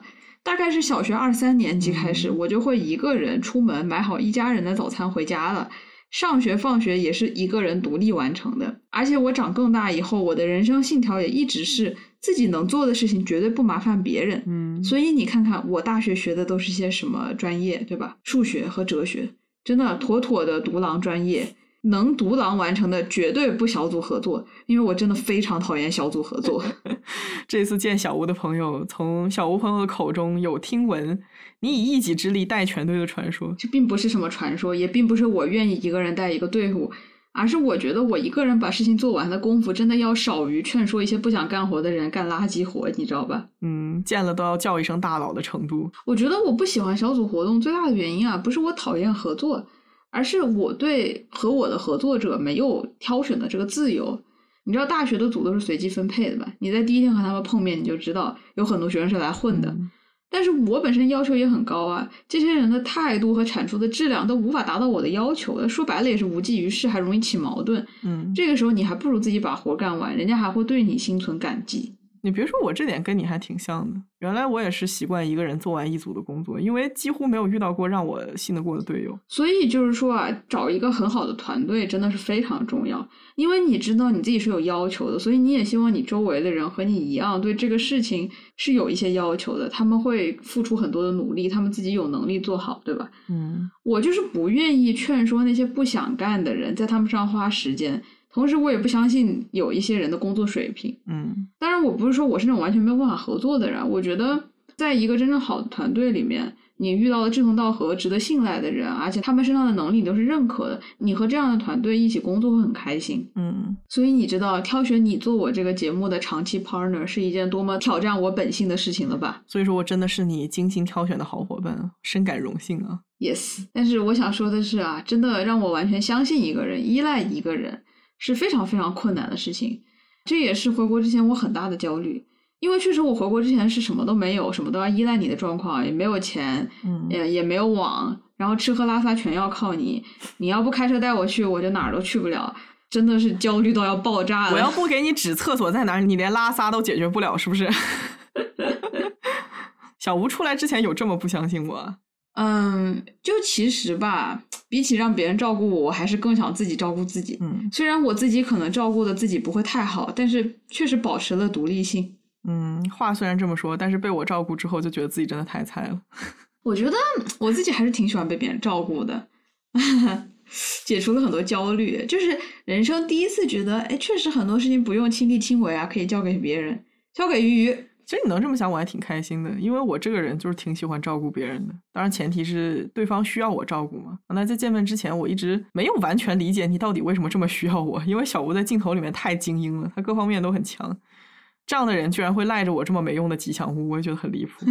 所以这一次也是让我第一次有很被需要的感觉吧，就是会感觉自己稳定的情绪啊和处理问题的态度还挺厉害的。嗯，超厉害的。老于真的是在任何场合都能处变不惊，始终记得自己的目标是什么，随时灵活调整啊，去实现目标，非常的 impressive。是的，你也让我感到非常的 impressive。我觉得这次出行简直就是对我应变能力的一次集训，甚至出现了订好的机票、接机和酒店在出发之前全部取消重订，没有一样按照原计划实施的情况，在我的导游职业生涯当中还没有出现过这么离谱的情况。但是最后依然很开心，是的，是的，各种层面上面都很刺激啊。除了刚才说到的，之前在我的印象当中十分独立的小吴，意外的需要且喜欢被人照顾之外，我还想说是他线上的形象真的是很自律、很高效，有的时候自律到让我觉得很害怕，会担心他会以同样的标准来要求身边的人，就也就是我，我说的是，嗯，小吴，我记得他在临走的时候收拾箱子。在那个视频里面推了推眼镜，问我说：“我是带参考书呢，还是带工作的电脑回去呢？”我已经震惊到还没有想好要回什么的时候，小吴自言自语的说道：“还是带电脑吧，因为电脑上可以看参考书。”末了了，电脑也没有看，参考书也没有看。对对，我就是想说，就是这样的小吴跟我在一起十四天，居然安安心心的摆了十四天的烂，甚至连电脑，你就别说打开了，他连碰都没碰过。我实在是感到有些不可思议，同时甚至还有一丝愧意啊！是不是因为我太烂了？你知道这一次出行对于我来说是多么颠覆吗？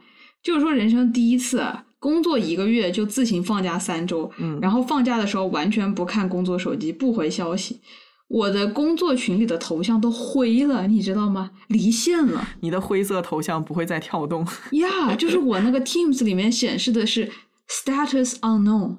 因为我把电脑带回国了，然后离线了，所以我的状态是未知，你知道吗？我的状态是未知。嗯，我的很多同事都是你在休假，你的状态是 out of office，就是不在办公，但是整个人还是在线的，就非常的魔幻。嗯，我觉得我以前也是这个样子。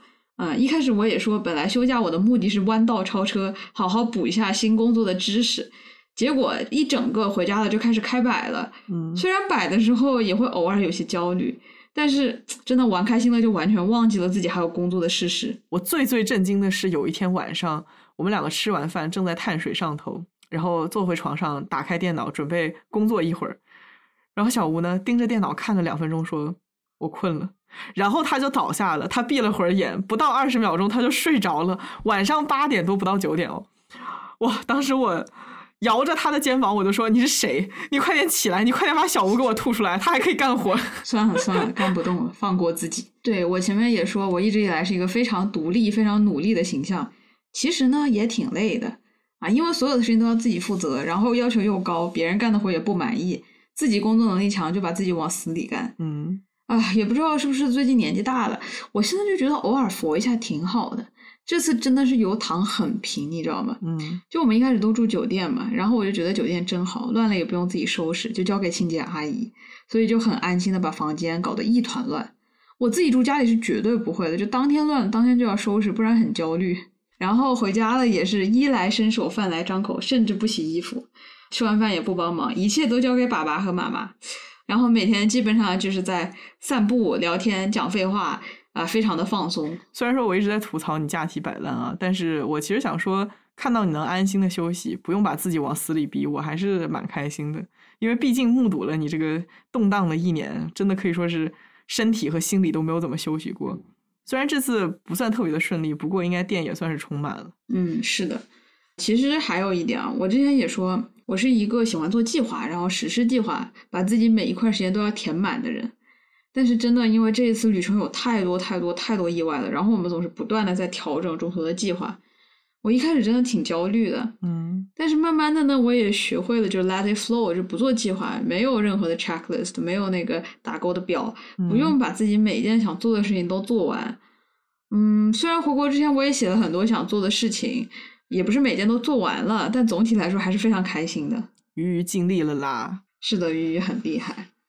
呃，反正我就觉得不去做任何计划，想到哪里就是哪里，想做什么就做什么，也挺好的。嗯，所以我俩每天的计划通常就是早上说要做这个，然后中午可能会变，然后做了别的，一天一下子过去了，还是很开心。同样，我也没有给自己设定任何的工作计划。啊，以前到了放假，我也会说啊，这个暑假我要学会什么东西，这个寒假我要看完哪些书。我这次一个都没有，真的一个都没有。就如果你问我回国这几周有什么 take away，就学到了什么东西。我都说不上来，我就是什么都没有做，就是在玩儿。我觉得这样挺好的，算是一个新的发现吧。嗯，对于小吴来说，把自己的安排完全交给命，也算是第一次。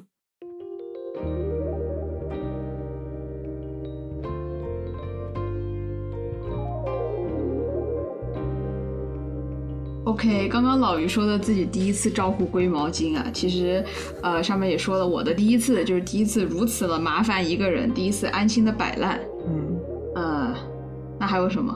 嗯，还有一个第一次啊，其实也不算是第一次吧，就是我们两个应该都挺久没有做过的事情，不太符合我们俩的风格，就是去某知名照相馆拍摄双人照。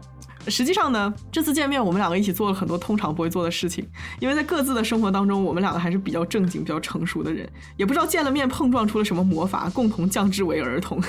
说真的，你说到这个照相，我可能有十年没有化过这么浓的妆了。我上次化全妆还是因为要去蹦迪，这个已经是疫情之前的事情了。你你的全妆指的是粉底液加画眉毛吗？哦，没有没有没有，就是那种要化眼妆的全妆。我通常不化眼妆是因为超级爱过敏啊，化全妆的时候是会化眼妆。反正没有看到你自己画过，也画过，但是手艺当然是没有人家化妆师好了。总之呢，像拍摄照片啊、留下纪念品啊、送礼物、写感想真的非常老套、非常有仪式感的东西，在我有限的记忆里面真的很少做。为什么以前很抗拒做这些事情呢？就是因为他们非常的 cringing，很肉麻，会让人起鸡皮疙瘩，很难为情。如果不是说真情实感了，那我肯定不会去这么做。也就是说，你一旦提出了跟某个人做这些事情，也就意味着你表达了自己的关心和喜欢。所以说，过去呢，出于自我保护，我对这些感情的表达非常非常的吝啬。说白了，就是不愿意做那个先流露出关心的人。嗯，然后他就演变成了一种执念，就是说，哎呀，老于，你要矜持，你要优雅，你不要对任何人流露出过于真实的感情，嗯，就保持一种很神秘、处变不惊的个人氛围。或者说我这个人就是非常会维持一种松弛、潇洒，什么都见过，所以什么都不在乎的感觉。嗯，我又很知道在每一个年龄段有什么样的经历会让自己显得很酷。与此同时呢，我就会要求自己不要去做那些很肉麻的事情。其实这个就是小吴看到的小鱼的那个有点拽拽的人设吧。对，这就是我刚认识你的样子，什么都不在意，什么都风轻云淡，爱一个人，不爱一个人，拥有什么，失去什么。都无所谓，是的，是顶级的太极大师啊！以前的行事风格就很克制，你没有欲望的话，失去也不算什么，对不对？对，就是一开始觉得你很 caring，很好亲近，聊天呢，什么话也会顺着讲，但是总觉得就差点意思，差点真心，你知道吧？确切的说，应该是缺点欲望。嗯啊，确实是这样，无欲无求，水一般的女子，哇，没有什么可以伤害我。我记得有一天我在那边哼歌，小吴他突然就震惊，他说。为什么你一个二十几岁的人可以空口唱佛经？就一大早上起来听什么 《般若菩萨心经》？人家叫做《般若波罗蜜多心经》，其实应该叫做《般若波罗蜜多心经》啊！我那个时候还空口唱了忏悔文和大悲咒，为我吃下那么多碳水感到忏悔。竟然会全文背诵跟唱，我是没想到的，是吧？啊，老于果然是一个非常有生活情趣的人。就唱佛经是有生活情趣是吗？真是奇怪的赞美。嗯。但是呢，就是这样无欲无求的小鱼啊，心里也是对肉麻的小事有着很深的渴望，一直希望有人陪我做，但是从来都不讲出口，就是跟我前面说的也是相关的嘛。因为害怕被人伤害，所以对人很有戒心，同时也会压抑、忽视自己的渴望。嗯，懂了。压抑自己渴望的方式是听心经。嗯，看来欲望真的很多，不然也不会听了那么多遍，都能全文背诵的程度了。六根还是不净啊，明天就去剃头。呃，我在思考这期想说的话的时候，突然就想到我们在照相馆拍摄的一个小插曲啊。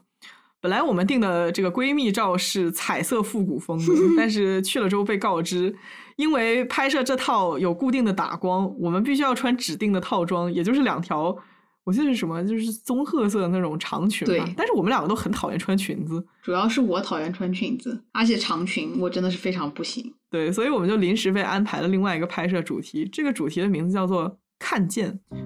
我们两个拍的第一组照片，这个名字呢，我越想越觉得很奇妙。就是说，在信任的人面前啊，自己很幼稚、很开心的这一面，第一次没有保留的被看见，对我来说是一种自由呼吸的感觉。嗯，不需要扮演，不需要迎合任何人，我就是我自己最真实的样子。这个大概是有记忆以来的第一次。我觉得拍摄的整个感觉还挺神奇的。就一方面你化了妆，然后你站在摄影棚里，你对着摄像机，你会非常强烈的意识到眼前的这一切都是带有表演性质的。嗯但是同时很多情绪又被很真实的记录下来。我记得当时我们照完了之后啊，摄影师就说：“你们这组的情绪特别的好。”对，呃，其实从某种意义上来说，我觉得照片是假的，但是那个情绪是真的。嗯，其实小吴一开始会很紧张啊，他就是一个在镜头面前很容易紧张的人，或者说，呃，任何会记录下来他言行举止的设备面前，他都会有点不自在。嗯我们一开始录播课的时候也是，他就比较需要有一个人帮他放松下来吧，让他有一种自己不是一个人，自己被接住了的感觉。嗯，因为我收到的信息是这个样子的嘛，所以我会在情绪上面多照顾他一些。是的，我就是感觉在这个照顾的过程当中，两个人的关系变好了，所以说最后的成片的这个情绪非常的真实，有记录下来那种关心和安全的感觉。是的呢。最后看照片的时候，我还觉得我怎么显得那么柔弱，我还挺意想不到的。还有我妈说，这次回来我最大的变化是变得很会撒娇，这一点我是没想到的。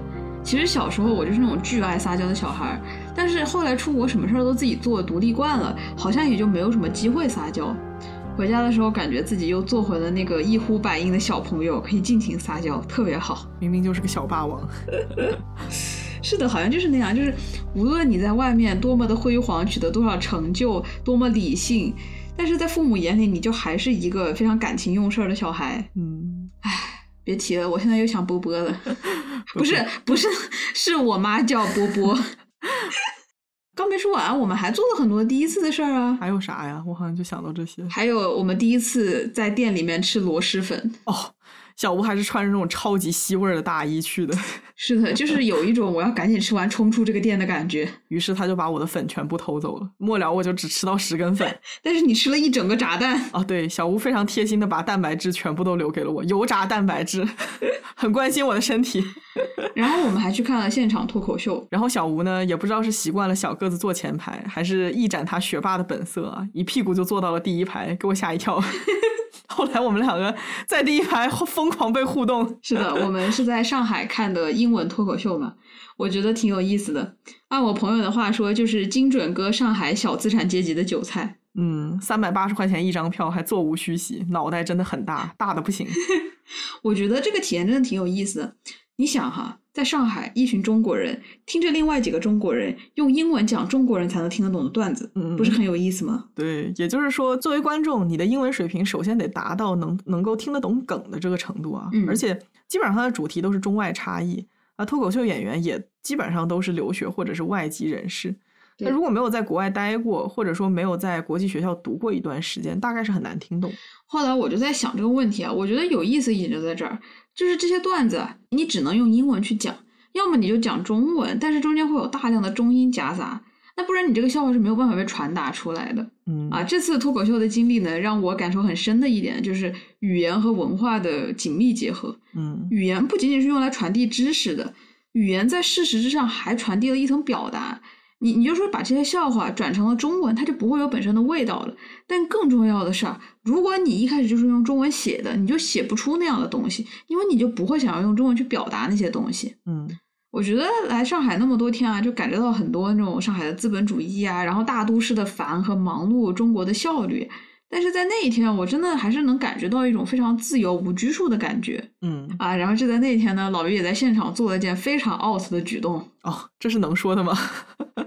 不行吧？呃，这是不能说的，呃，总之呢，我们老于和主持人之间相互挑逗了一下，还蛮有意思的。老于调戏人一向很有一套。我当时还挺想采访你的，就是你在那么多人面前喊出那句话什么意思？其实出乎意料的，我没有感觉很棒、很刺激，或者别的什么非常激情的感受啊。我只是觉得这就是很正常，很让我平静。嗯，可能我这个人对自由的标准就是很高吧，在被捂住嘴的时候会感觉到不舒服，但是把封口的东西拿掉了，可以张口说话，并不会让我对拿掉封条这个行为有什么感激之情。嗯我只是会觉得 it's liberating，它很自由，but it's still normal，嗯就是它始终是一件正常的事情。是的。好了，这个话题暂时结束，不然今天呢，我们就会在评论里收获无数的问号。那句话到底是什么意思？你都这么说了，估计是会有的。我还有另一个感受啊，就是我觉得一些自己的生活经验被表达、表演出来，会产生那种被听见的感觉。嗯可能这个和很多听友听我们播客也是类似的感觉啊。当天很多脱口秀表演的人，他们讲的东西啊是非常非常典型的文化冲突，就围绕他们求学啊，在国外生活展开的。嗯，还有一些是外国人，他们生活在中国所经历的囧事，这些事情都太平常了，几乎每一个异乡生活的人都会有所体验。嗯就是你出国了，英语不好，你学习跟不上，你交朋友困难，或者是外国人在国内天天被当成练习英语的对象什么的，对吧？这种事情很常见。我之前一直和朋友说啊，我们这群在国外生活的中国人，其实是一个非常特殊的小群体啊。我们依然会在海外和华人同胞聚集在一起，但是呢，那样的华人圈子又和国内的人情社会又有一些不同。嗯在某些方面，我们完全接受了西方文化，比如说我们追求 work-life balance，工作和生活的平衡；我们坚持人与人之间基本的尊重和理解；我们追求自由，保持开放。但是在其他方面呢，我们还是会保留着非常深的中国人的习惯嗯啊，吃中餐，勤奋刻苦，不喜欢外国人那套社交方式 networking 之类的。嗯我们也都尝试和外国人做过朋友，但是就我身边来说啊，很少人融入了。大部分的人可能还是像我一样，觉得和中国人更聊得来。嗯啊，所以我们这群人呢，比起中国人显得太西方，而在西方人眼里啊，却是传统的中国人。是的。所以当天我在听这些喜剧的时候，我觉得这个体验非常有意思。他们所有的内容都是建立在一种中西生活的夹缝那个经验之上的。嗯呃，中间有一个女孩 Aris，她聊到自己的减肥经历啊，她之前是在美国嘛，然后她后来回国了，她就说这个世界上有两种肥胖，有美国肥，就是大腹便便以至于你要坐在轮椅上的那种，以及中国肥。在中国，只要你是女人，你就会被认作是肥胖的。Iris 说，她以前在美国，她曾经是美国肥，而如今她回中国，她减肥成功了，变成了中国肥。对中国女人没有正常身材这个说法，瘦成干儿的是瘦的，其余的都是中国肥 （Chinese fat）。是的，我们的朋友 w i n n i e 调侃了自己 tomboy，就像男生一样的外形，常常被误认为是男性或者是变性人引起的笑话。嗯但你说啊，尽管在外人眼里看来他就是个男生，但他父母依然不觉得有什么问题啊，还不断的去催婚啊、催生。他嗯讲述的和母亲之间的各种角斗啊，尽管他的思想已经无比的开放和西化，但他依然也没有和父母坦言他自己真实的性取向。父母要是听了我们这期节目的话，就被坦言了。不会的。当天讲的很多故事都是围绕着个体面对外来文化冲击时发生的囧事啊，由于不熟悉、不懂或者不理解所闹的笑话。嗯呃，这些故事呢，放在国外或者是中文脱口秀的语境下，都难以呈现出本身的荒诞性啊。嗯所以说，这样的演出是非常挑观众的。啊，虽然我们朋友说，哎，就是那群在上海听得懂英文的中产阶级，但我认为呢，其实真正他 target 他定位的观众是那些有过跨文化经验，并且会一直生活在这样摩擦中的华侨或者老外。嗯人与人之间的文化差异确实是后天建构的，但是这建构的力量如此之强，它就会持续的拉扯每一个异乡人。当人本身的根和他生存的地方分离了，就会终身怀念且终身不忘记。嗯所以，我们作为异乡人的职责啊，就是去适应，去不断的适应。但我们永远都要记得，我们并不是本地人，我们永远都在适应中。所以我还是能感觉到，上海是一座非常复杂的城市。很多异乡人可能会感觉到本地人对外地人的拒斥，觉得这个城市给人一种拒人于千里之外的冷漠感。但是也有很多这种异乡人一起搭建起来的社区、港湾和舞台，它让这座城市变得非常有包容性。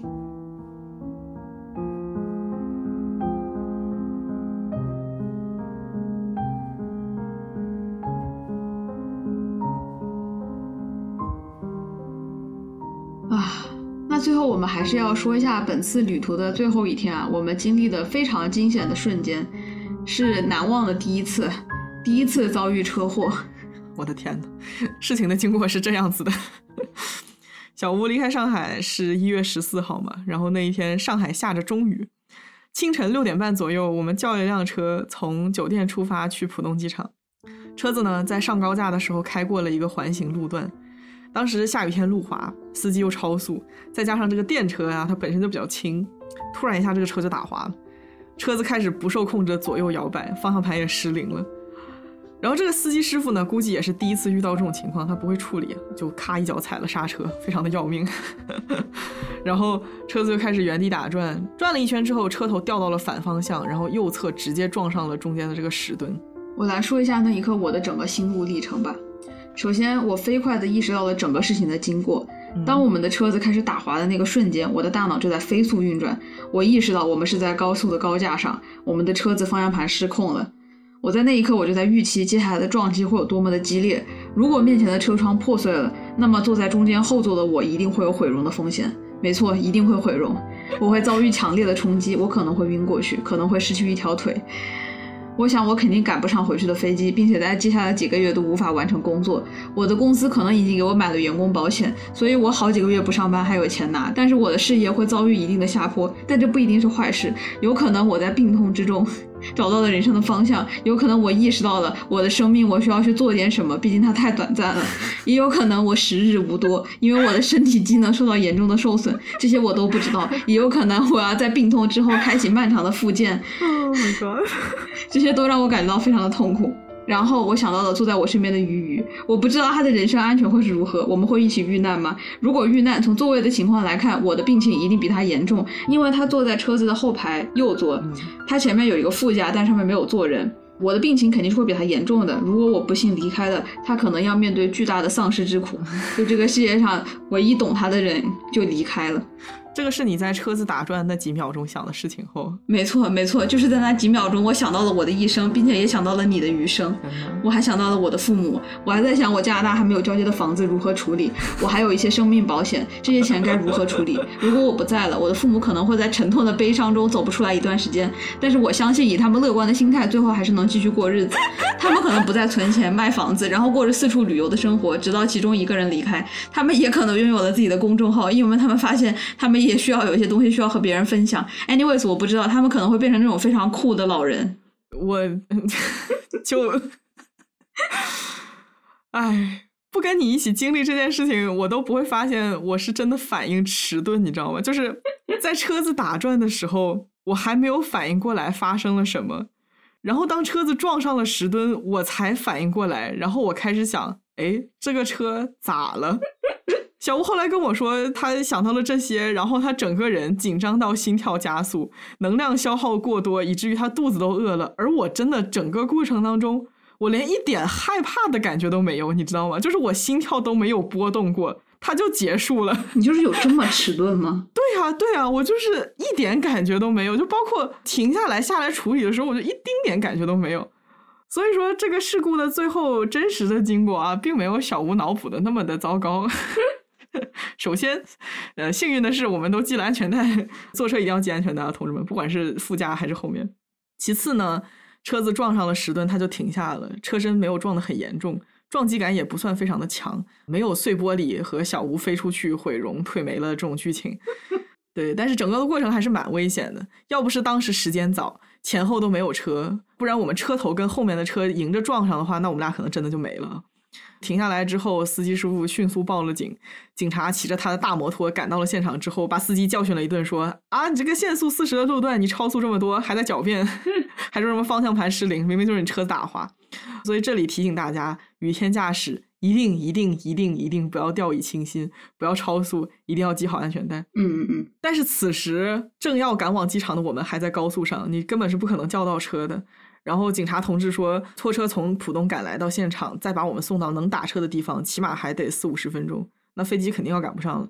所以说，我们就冒着雨在高速上面拦了一辆空的出租车，然后在交警同志和司机师傅的协助之下换了车，冲向了浦东 T 二机场。哎，真的是差点真的回不来了。对对，然后在这个换乘的车上啊，我才反应过来。哇哦！把事情都处理妥了之后，我终于反应过来，刚才我们差点死了。对，这个才感受到一些后怕吧。当时脑子里面冒出的第一个想法就是，还好我跟小吴见了面。其实过去的这几年，我们俩的关系总会让我有很多的幻想啊，就比如说我们见面之前谁出了意外。啊，然后第一次见面就是在某个人的葬礼上。哇哦！对，我记得当时见面之前，我们刚看完《想见你》嘛，然后隔天我坐飞机去上海的时候，小吴还在跟我说，我在飞机上那会儿，他就联想到王全胜，就很害怕，很害怕我会死于空难。就是他确实是有可能的。呃，是，但是他比你也不用这么想。对，说到底就是一种对还没有真正认识这个人就错过了的恐惧吧。嗯，这几年因为疫情，我们两个这一面见的比登天还难啊。第一期也具体讲过了，期间呢哪一步出了岔子，谁的心态有了转变，很可能就见不到了。嗯，有什么比永不相见更悲剧的结局呢？想到这个地方，就产生了一种自己与一个悲剧结局擦肩而过的感觉。后来就觉得，对于自己还活着，还能见到关心的人，还能创造价值，感到格外的感恩吧。嗯，说的没错，到最后是一个有惊无险的旅途啊。嗯，其实你想现在回顾啊，就是从一开始到最后都充满了各种的坎坷。我们现在也是一起经历过生死的人了，不仅感情更加的坚固，也第一手的体会到了生命的无常啊。我觉得生死一瞬的时候啊，我真的就是把我下半辈子人生过了一遍啊，让我觉得自己人生中什么是更重要的，就是你的亲人、你的朋友、你爱的人。他们是真的，你到死亡逼近的时候最关心、最放心不下的人，啊，你真的担心我走了他们怎么办，对吧？嗯，所以我觉得，嗯，真的是要多花点时间去陪伴，要珍惜他们还在这里。其实我从武汉离开，然后回上海坐飞机，当天在机场的时候呢，我外婆就给我打了通电话，然后她就说啊，这个疫情之后，感觉自己的身体就不如从前了，一直在重复同一句话，就是什么呢？他就说：“哎呀，他以前出去走路啊，走一个小时没问题。哎呀，现在去趟银行啊，去了一路，然后就回来就满身冷汗，然后感觉腿很重，一直在说同一句话。啊，我当时听到的时候，就真的是有感受到，人的生命就很脆弱，就真的可能不知道下一次见面是什么时候的，或者还能见多少面啊？对于你自己关心的人啊，所以我觉得。”嗯，确实是在那一刻吧，我想到了很多我未来会发生的事情，最后发现我自己的人生可能真的创造不了太多的价值，唯一能做的可能就是把握这些啊有真情的时刻，嗯，关心自己爱的人。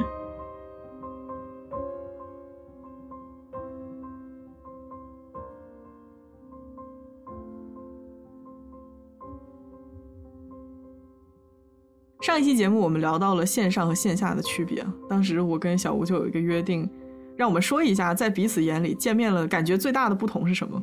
当时小吴说他的那一段会有点 emo，所以要求我放到整个系列的最后。对，现在我们这个整个系列已经接近尾声了，是时候到这个环节了。那我们就说一下见面之前各自眼里对方的人设是什么样子的吧。呃，我觉得其实你对我的人设你已经说过了，嗯，你觉得我是一个。非常精英，然后非常严肃的形象，对，然后见面了之后，啊，感觉我其实也很摆烂，但是我这段我确实觉得是比较 emo 的，所以我就申请放到了最后。嗯，呃，简短来说一下吧，就是见面之前呢，鱼鱼在我这里的人设是一个就是从良后的拽姐。怎么听起来以前像是混社会呢？哎，这怎么说呢？就很像以前学校里的那个一姐，抽烟喝酒、八卦打架、撕逼来者不拒的十三妹。结婚了之后生了个孩子，然后回归家庭之后，整个人都变得特别柔软。哇，你这么一说，我都要被自己迷倒了。这本子里都不敢这么写吧？这么玛丽苏的人设，这不是你精心打造的人设吗？你来给我打个分，这和你营造的媒体形象有多接近？Well。我觉得呢，我是有意往这个方向搭建，但是真的没有离谱到混社会的程度，没有打架什么之类的。嗯，我自己的想象中啊，可能就是喜欢八卦，然后喜欢到处跑、到处玩，比较 chill，整个人比较松弛啊，不是很爱学习，然后又没什么上进心。不是，我得解释一下，这是我非常夸张的表达。嗯，就是我刚跟你认识的时候，确实觉得你是一个非常潇洒、很会交朋友，然后到处玩的人。活得很圆滑，什么人都接触，反正就跟我挺不一样的吧。嗯嗯，虽然你也会偶尔 emo，然后进行一些深夜思考，但大部分时候想一下就把他们抛在脑后了。是的。呃，然后见面了之后呢，感觉就是一个比较温柔的大姐姐。本来想说大姐的，但是你一定要说大姐姐，好吧？你你，然后你一定要把这句话说出来。那你把它剪掉呗。哎，真的是。其实你就是一个有点内向的人，嗯，虽然有很多认识的人，但是呃，密友也就是一只手数得过来。而且尽管外貌啊、行为都有点粗线条啊，其实内心非常的敏感、很细腻。嗯，小吴说的就 十分的到位。我后来回头看啊，发现那些潇洒啊、粗线条啊，真的就是装的。嗯因为我真的很讨厌自己那么敏感，所以说我选择往反方向立自己的人设，因为我很讨厌自己那个样子。然后老于前两天就哭了，他骂自己，大声说：“我真的很不喜欢这样敏感内耗的自己。哎呀，就是你真的非常在意自己是一个情绪超级多的玻璃心，是吗？对，很在意。索索性我就给我的玻璃心贴了个钢化膜哈，行为带动认知，我先表现的潇洒不羁，可能自己真的就变成那个样子嗯。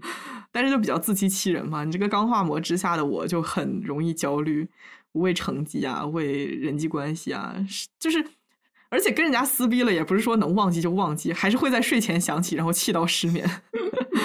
嗯，对，十几年前人家骂过我的话，我现在还能记得起来。哇哦，而且我不好好学习，真的主要是因为人懒，非常会给自己找借口摆烂，也不是因为成绩好就不用学。听起来已经是一无是处了。嗯，但实际上，我觉得你说的都是片面的，就是那些部分呢也很你，但不是全部的你。呃，对对，说来挺好笑的。我觉得，当我感到你觉得我很社会的时候，我甚至出现了 imposter syndrome，这也太离谱了。真的没有你想的那么社会，我真的挺烂的等一下，我要解释一下 imposter syndrome，也被称之为骗子综合症啊。嗯一般发生在当一个明明就自身很优秀的人，听到了别人的嘉奖，得到了鼓励，达成成就，或者得到某个很好的机会的时候，他会觉得自己不配。对，我知道这是一个非常智障的案例。老于在这里想说的就是啊，不会吧？你觉得我社会啊？哎呀，虽然我有那么一点点了，但是绝对称不上社会。你这么说，可是我觉得自己不配了。就是好像在你这里，社会是一个褒义词加分项，是吗？难道不是吗？在我这里，社会就等于是人狠路子多，什么都不在乎，什么事情都能摆平。是这样的，总体来说呢，确实是人狠方法多，朋友遍布五湖四海，是一个很酷的标签。嗯，那这么说，它确实是个加分项的。对啊，但是我突然之间想起来，我对你的标签不是从良后的社会一姐吗？也就是说，昔日的霸气已经不在了，现在是一个柔情似水的形象。不是这个，在我听来，唯一的区别就是从社会人变成了心地善良的社会人，也就是人还是野，路子还是多的，在乎的人有，但并不多，依然什么事情都能摆平。那这么一个标签还不够我骗子综合症并发吗？哇哦，好吧，经过你这样个人滤镜一过，还是觉得是很不错的人设。嗯，所以真人是不是很令人失望啊？并没有那么社会。嗯，残忍的说，和你刚刚幻想的那个个人形象还是差很多的。好吧，老于离开直播间了，再见，我走了，于面具遗憾离场。遗憾离场。没有没有，你记不记得当时我在隔离酒店出不来的时候，我和你哭诉，我说你能不能赶快想个办法把我合理合法的救出去？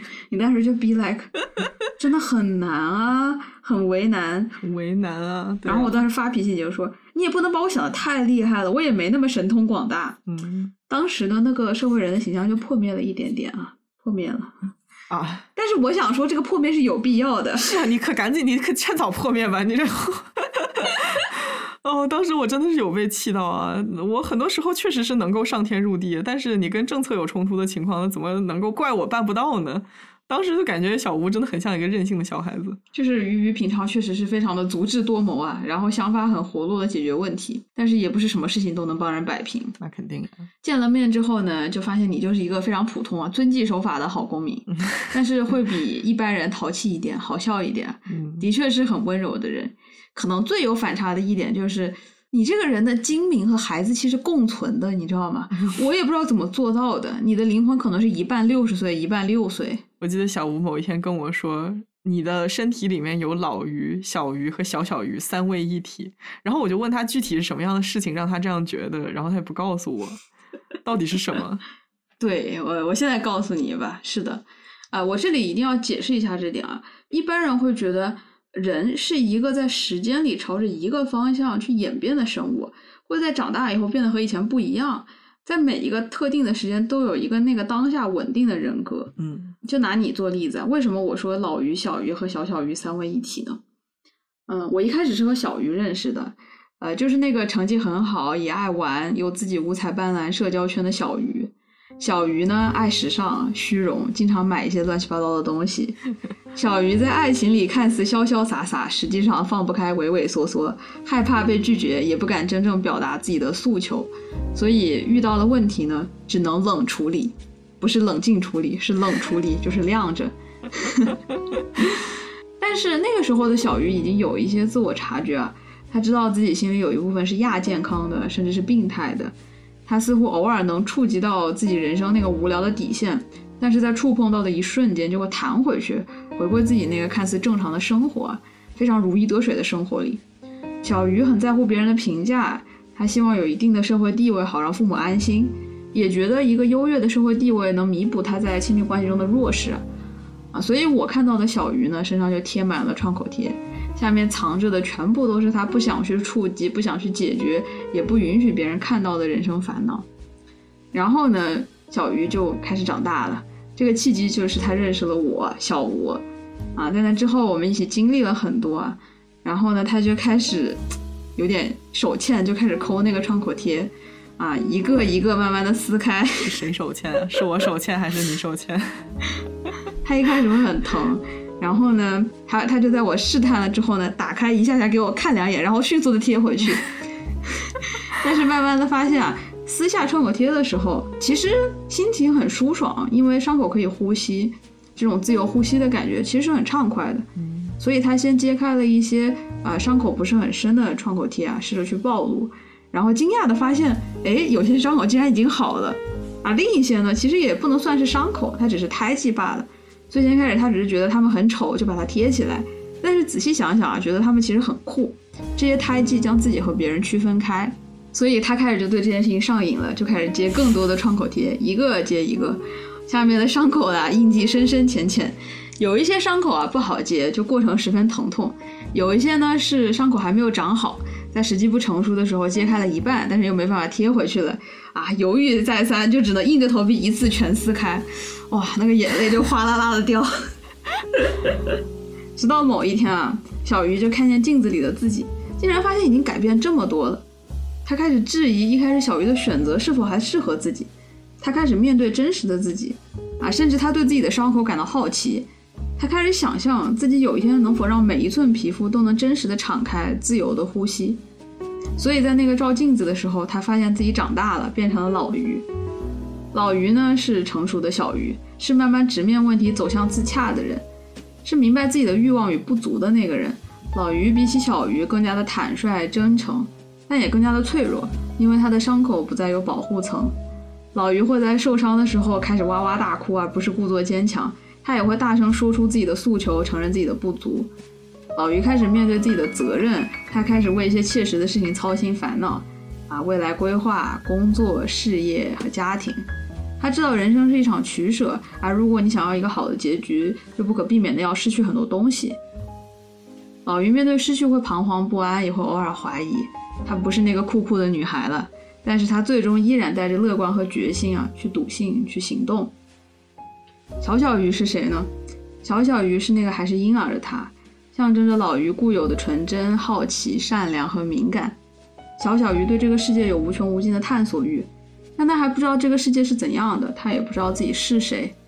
小小鱼问了很多问题，却从来没有得到过满意的回答。他是一个 attention seeker，需要很多的注意力。但一旦别人的目光都落在自己身上了，他就会止不住的害羞起来，藏在深海里。小小鱼想要表达很多东西，但是语言功能还没有进化，只能大声的咿咿呀呀。他好期待长大，却希望自己永远都不要长大。想要想要藏起来。成长总是被当做是一个自己替代另一个自己的过程。当小小鱼长成了小鱼，小鱼长成了老鱼，过去的自己也就不复存在了。啊，那这就要说到为什么我说是三位一体呢？因为当我和你相处的时候，我觉得你不仅是老鱼，也带着小鱼和小小鱼的影子。记得那天我们去看演唱会啊，你在场子里带着我到处跑，找好的位置，我就觉得。好像还是那个小鱼，还是那个会去蹦迪、会开玩笑、会享受生活、会想方设法找乐子的小鱼。所以我看到的不仅是那个老鱼啊，你是带着你的出生、过去和未来，一同呈现在我面前的。其实刚刚说这段话的时候，我就想起了一首诗啊，非常巧，最先接触这首诗呢，是在一个叫做《今生是第一次》的韩剧里。更巧的是，这首诗收录的诗集的名字叫做《岛》。嗯，熟悉我们以前节目的人都知道，小岛是我和老于之间非常重要的一个 symbol。这首诗名叫《访客》，作者是韩国诗人郑玄宗。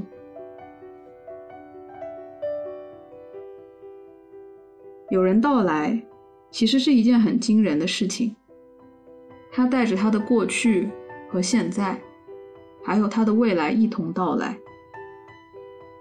是一个人一生的到来，很容易粉碎的，所以也可能曾经粉碎的，他的心向我走来。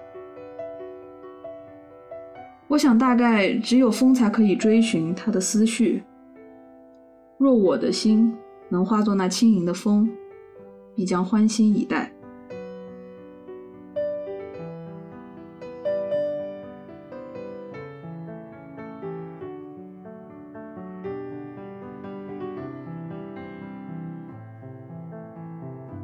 说实话，现在是有点想藏起来。我解释的怎么样？就是 老于现在觉得自己魅力十足吗？没有没有没有没有。我现在完全靠着主播的专业素养继续讲话，实际上我已经害羞到张不开嘴了。我现在只想要躲到一个缝隙里面去。已经在哭了是吗？没有，在哭了，在哭了，肯定在哭了。没有没有没有没有没有没有没有没有没有。呃，我想说呢，哎呀，不行，小吴把这个这个标准拉的太高了，让我有点不知道该接点什么。嗯，就是我想说的是，就像小吴刚才说的，一直以来我或者说小鱼吧，就是很敏感，非常容易受到伤害，但是同时又非常不愿意面对处理自己的这些问题，因为他们总是在提醒着我，你真的很软弱，你不够强。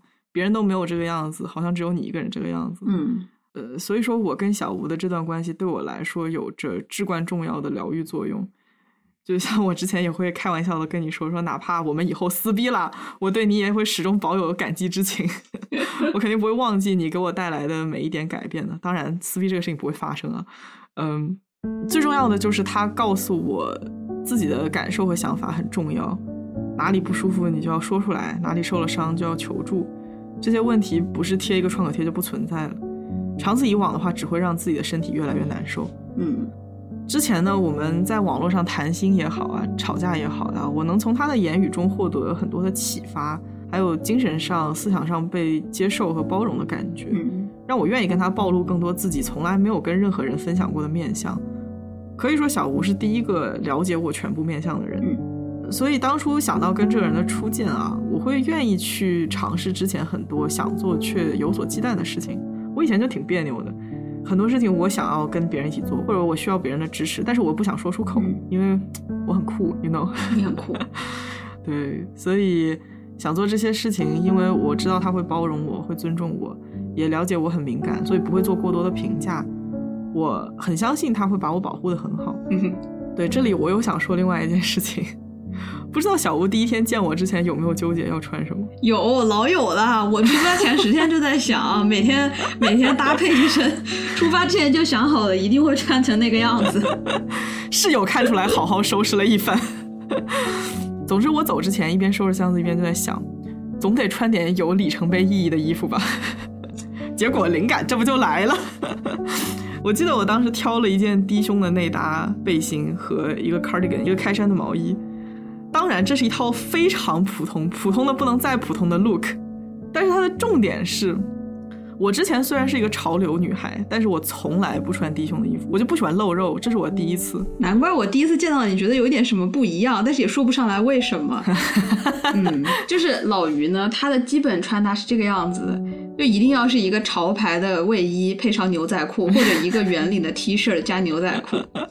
然后他这次出发之前，我就强调，我希望他能尝试一下不一样的风格，最好像一个有魅力的大姐姐一样。也是有 professional look 了，但是会是高领，或者是就是衬衫那个扣子系到脖子的那种，我就不喜欢露肉，你知道吧？我这个人。最后说到这个这个地方啊，我真的不是来搞笑的，惭愧的讲。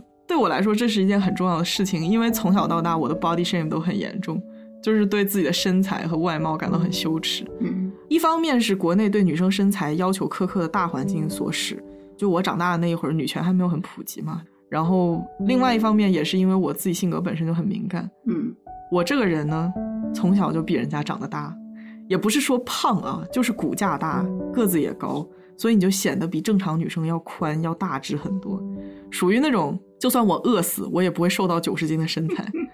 所以说，胖这个标签，我想给他打一个引号吧，因为我小时候真的不是很胖，所以就是这个胖的标签，从出生那一刻开始就跟我跑了一辈子了。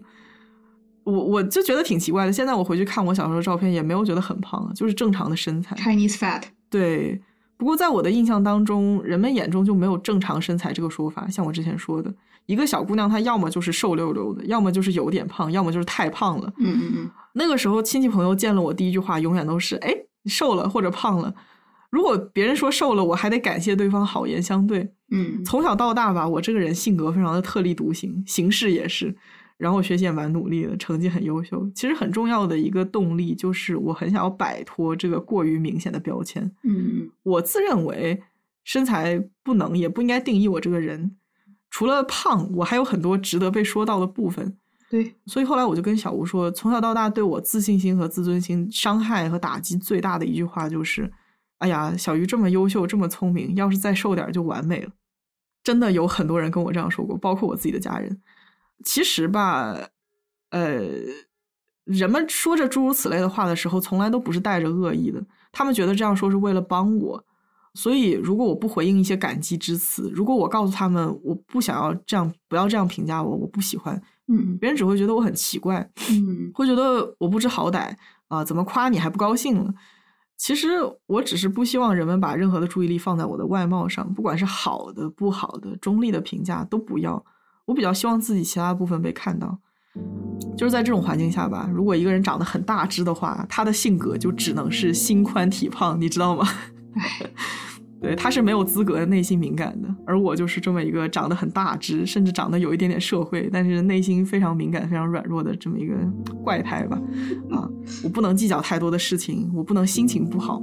别人会说我，你长这么大个，怎么心眼儿这么小啊？嗯，就是这些话语吧，总是在提醒我，我的外表是不对的，是错的，甚至不是说他是胖或者怎么样的，我就觉得我长得不对，你知道吧？嗯嗯，我想起一件挺有意思的事情，就是我爸妈有一个朋友特别喜欢我，然后有一次他来我家，盯着我看了一会儿，说：“我觉得小鱼好像林黛玉。”然后在场的所有人都被逗笑了，一边笑一边说：“说他怎么可能像林黛玉啊，完全不沾边儿。”甚至我当时自己都在陪笑啊，但是这样的场面其实让我自己挺难受的。事实上，老于第一次觉得自己被别人看到了，他真的就是于黛玉本玉。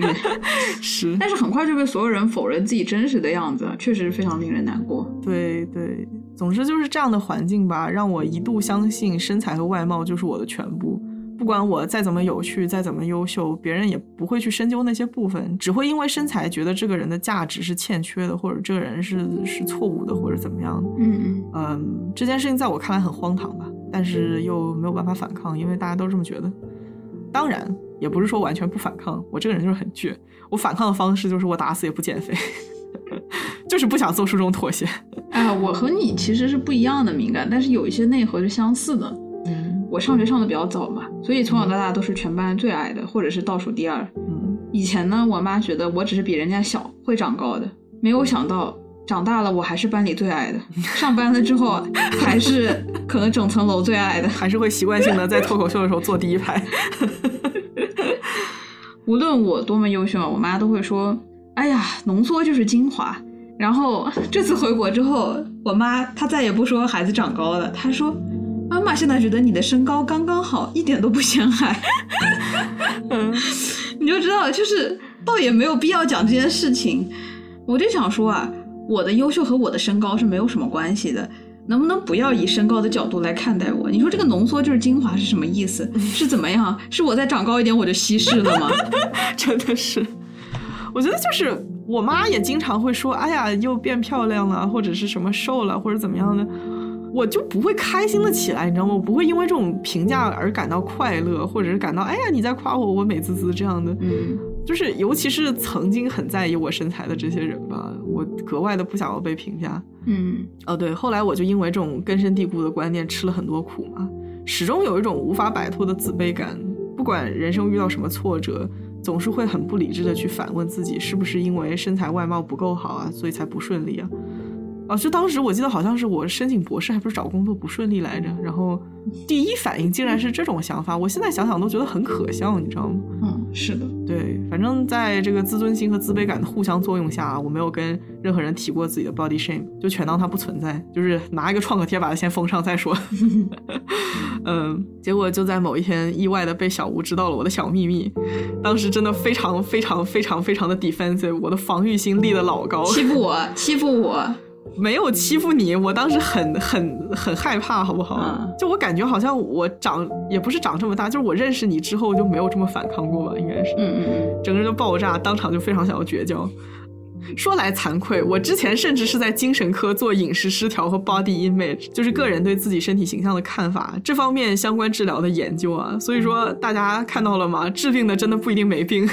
这病可大了。是的，总之我们两个经过几次争吵啊，小吴了解了我对这件事情不是一般的敏感且在意。但是让我蛮意外的是，他没有因此闭口不提，或者像很多人一样简单的把问题理解为：哎，你都这么说了，那你的症结就是你胖啊，那我可以帮你减肥，那你瘦到九十斤，一切问题都迎刃而解。啊、不知道是怎么样，小吴大概是用了一些魔法帮我脱敏了，逐渐觉得这个不是一个很需要在意的事情。对吧？我就觉得，当一个人他胖的时候，你跟他说啊，你瘦下来就可以解决一切问题，你还是把一切的原因都归咎为胖这件事情，就或者是身体的这件事情。对啊，我觉得大部分的事情和你的身体是没有关系的，所以我觉得我也不存在什么就是魔法吧。我觉得魔法就是一个统计上的，我如何打乱你这种强连接嘛？就你觉得所有事情不顺都是因为你的身体，嗯就是不管你开心的时候还是不开心的时候，我都要不断的跟你聊你的身体这个问题，以至于你觉得他们之间好像没有任何的关联，这件事情就被提起来了。我我觉得就是用这种方式，就完全把你和你的身材分开。嗯你知道有些人吧，他特别会体察对方的敏感，所以说从来不对一个有一些些胖的人说：“哎，你又胖了。”但是我不会，我就会跟你说：“你看，你有双下巴，怎么样 是，其实我朋友们或者什么的，他们对我是这个样子，导致我自己也是一个这样的人。对就是我感受到别人有什么敏感点的话，我就不会再提，？”对就是比较礼貌嘛，相当于是。我，我觉得是这样子的。当然，你不能就是说人家有个敏感点，你还往那儿戳。嗯我觉得是你要做好了这个安全措施，然后你戳一下子，对就是你要在他安全的范围内帮他脱敏这件事情。对，我觉得首先小吴就是意识到了我其实自己不喜欢自己这个状态，我其实是想要改变的。嗯，对，首先对方要有一个想要从这个状态脱离出来的心情吧，这样才行。对。关于你减肥的这个东西，我觉得还是可以之后再细聊。那啊，这个还要被细聊吗？Well, once you're ready。事实上，我觉得最重要的事情就是告诉你，我们认识之初，或者是在我眼里的你，本来就不是一个从身体的这个视角出发的。嗯就我对你的认识不是建立在物理的接触上，嗯一开始是这个样子，所以我不会从你的高矮胖瘦来评价你是什么样的人。嗯啊，但是我还是要说一下，我见面以后觉得其实你也不胖，就是稍微有一点圆润。但是当我开始说这句话的时候，我就后悔了，因为胖瘦对于我来说根本不构成任何定义人的标准，这就是一个非常中立的标签。嗯，我觉得老于身材挺好的，嗯，唉接不上话。哈哈哈总之，我能感觉到小吴他是真心的不在意啊。如此说来，我们两个线上认识也不完全算是件坏事，因为在没有见到真人之前，他对我的肯定正是我以前想要的那种答案吧。嗯，就是说，抛开外貌，我到底是不是一个有趣的、值得喜欢的人？这样想的话，我们两个认识的方式以及深度了解对方四年之久才见面，就还挺神奇的。嗯呃，因此我第一次与人建立了如此深的信任，让我感觉在跟他的相处当中，我不会被他随意的评价吧。我可以在他面前坦诚的喜欢自己的身体。你的声音还可以再小一点吗？已经气若游丝，我要听不见了哦。哎呀，我我好，嗯，所以说最终就是几乎直觉性的选择了这个弟兄的衣服，可能就是对这个陪我赶走 body shame 的人的一种反馈吧。第一次去想什么样的穿着真正的适合自己，而不是用很潮流或者 oversize，或者就是这种高领汉脖子的穿着来掩饰自己的身体。小吴觉得很好看哦，嗯嗯，而且鱼鱼以前是不承认自己的，不好意思说，算了。别说了，好吧。而且鱼鱼以前是不愿意承认啊，自己的身体其实挺美好的。是吗？就是还挺不错的。期待你的下一次低胸装，好吗？好了好了，这个话题到此为止，可以结束了。今天的节目到此为止，大家再见，谢谢收听。我们的回国三部曲结束了。我还没听够呢，我还没说够呢。没没没，听听听。好吧，那我们下期再见，拜拜。拜拜。就是最后的人，但年轮和青春不能相认。一盏灯，一座城，叫一人，一路的颠沛流离。从你的全世界路过，把全盛的我都活过。请往前走不必回头在终点等你的人会是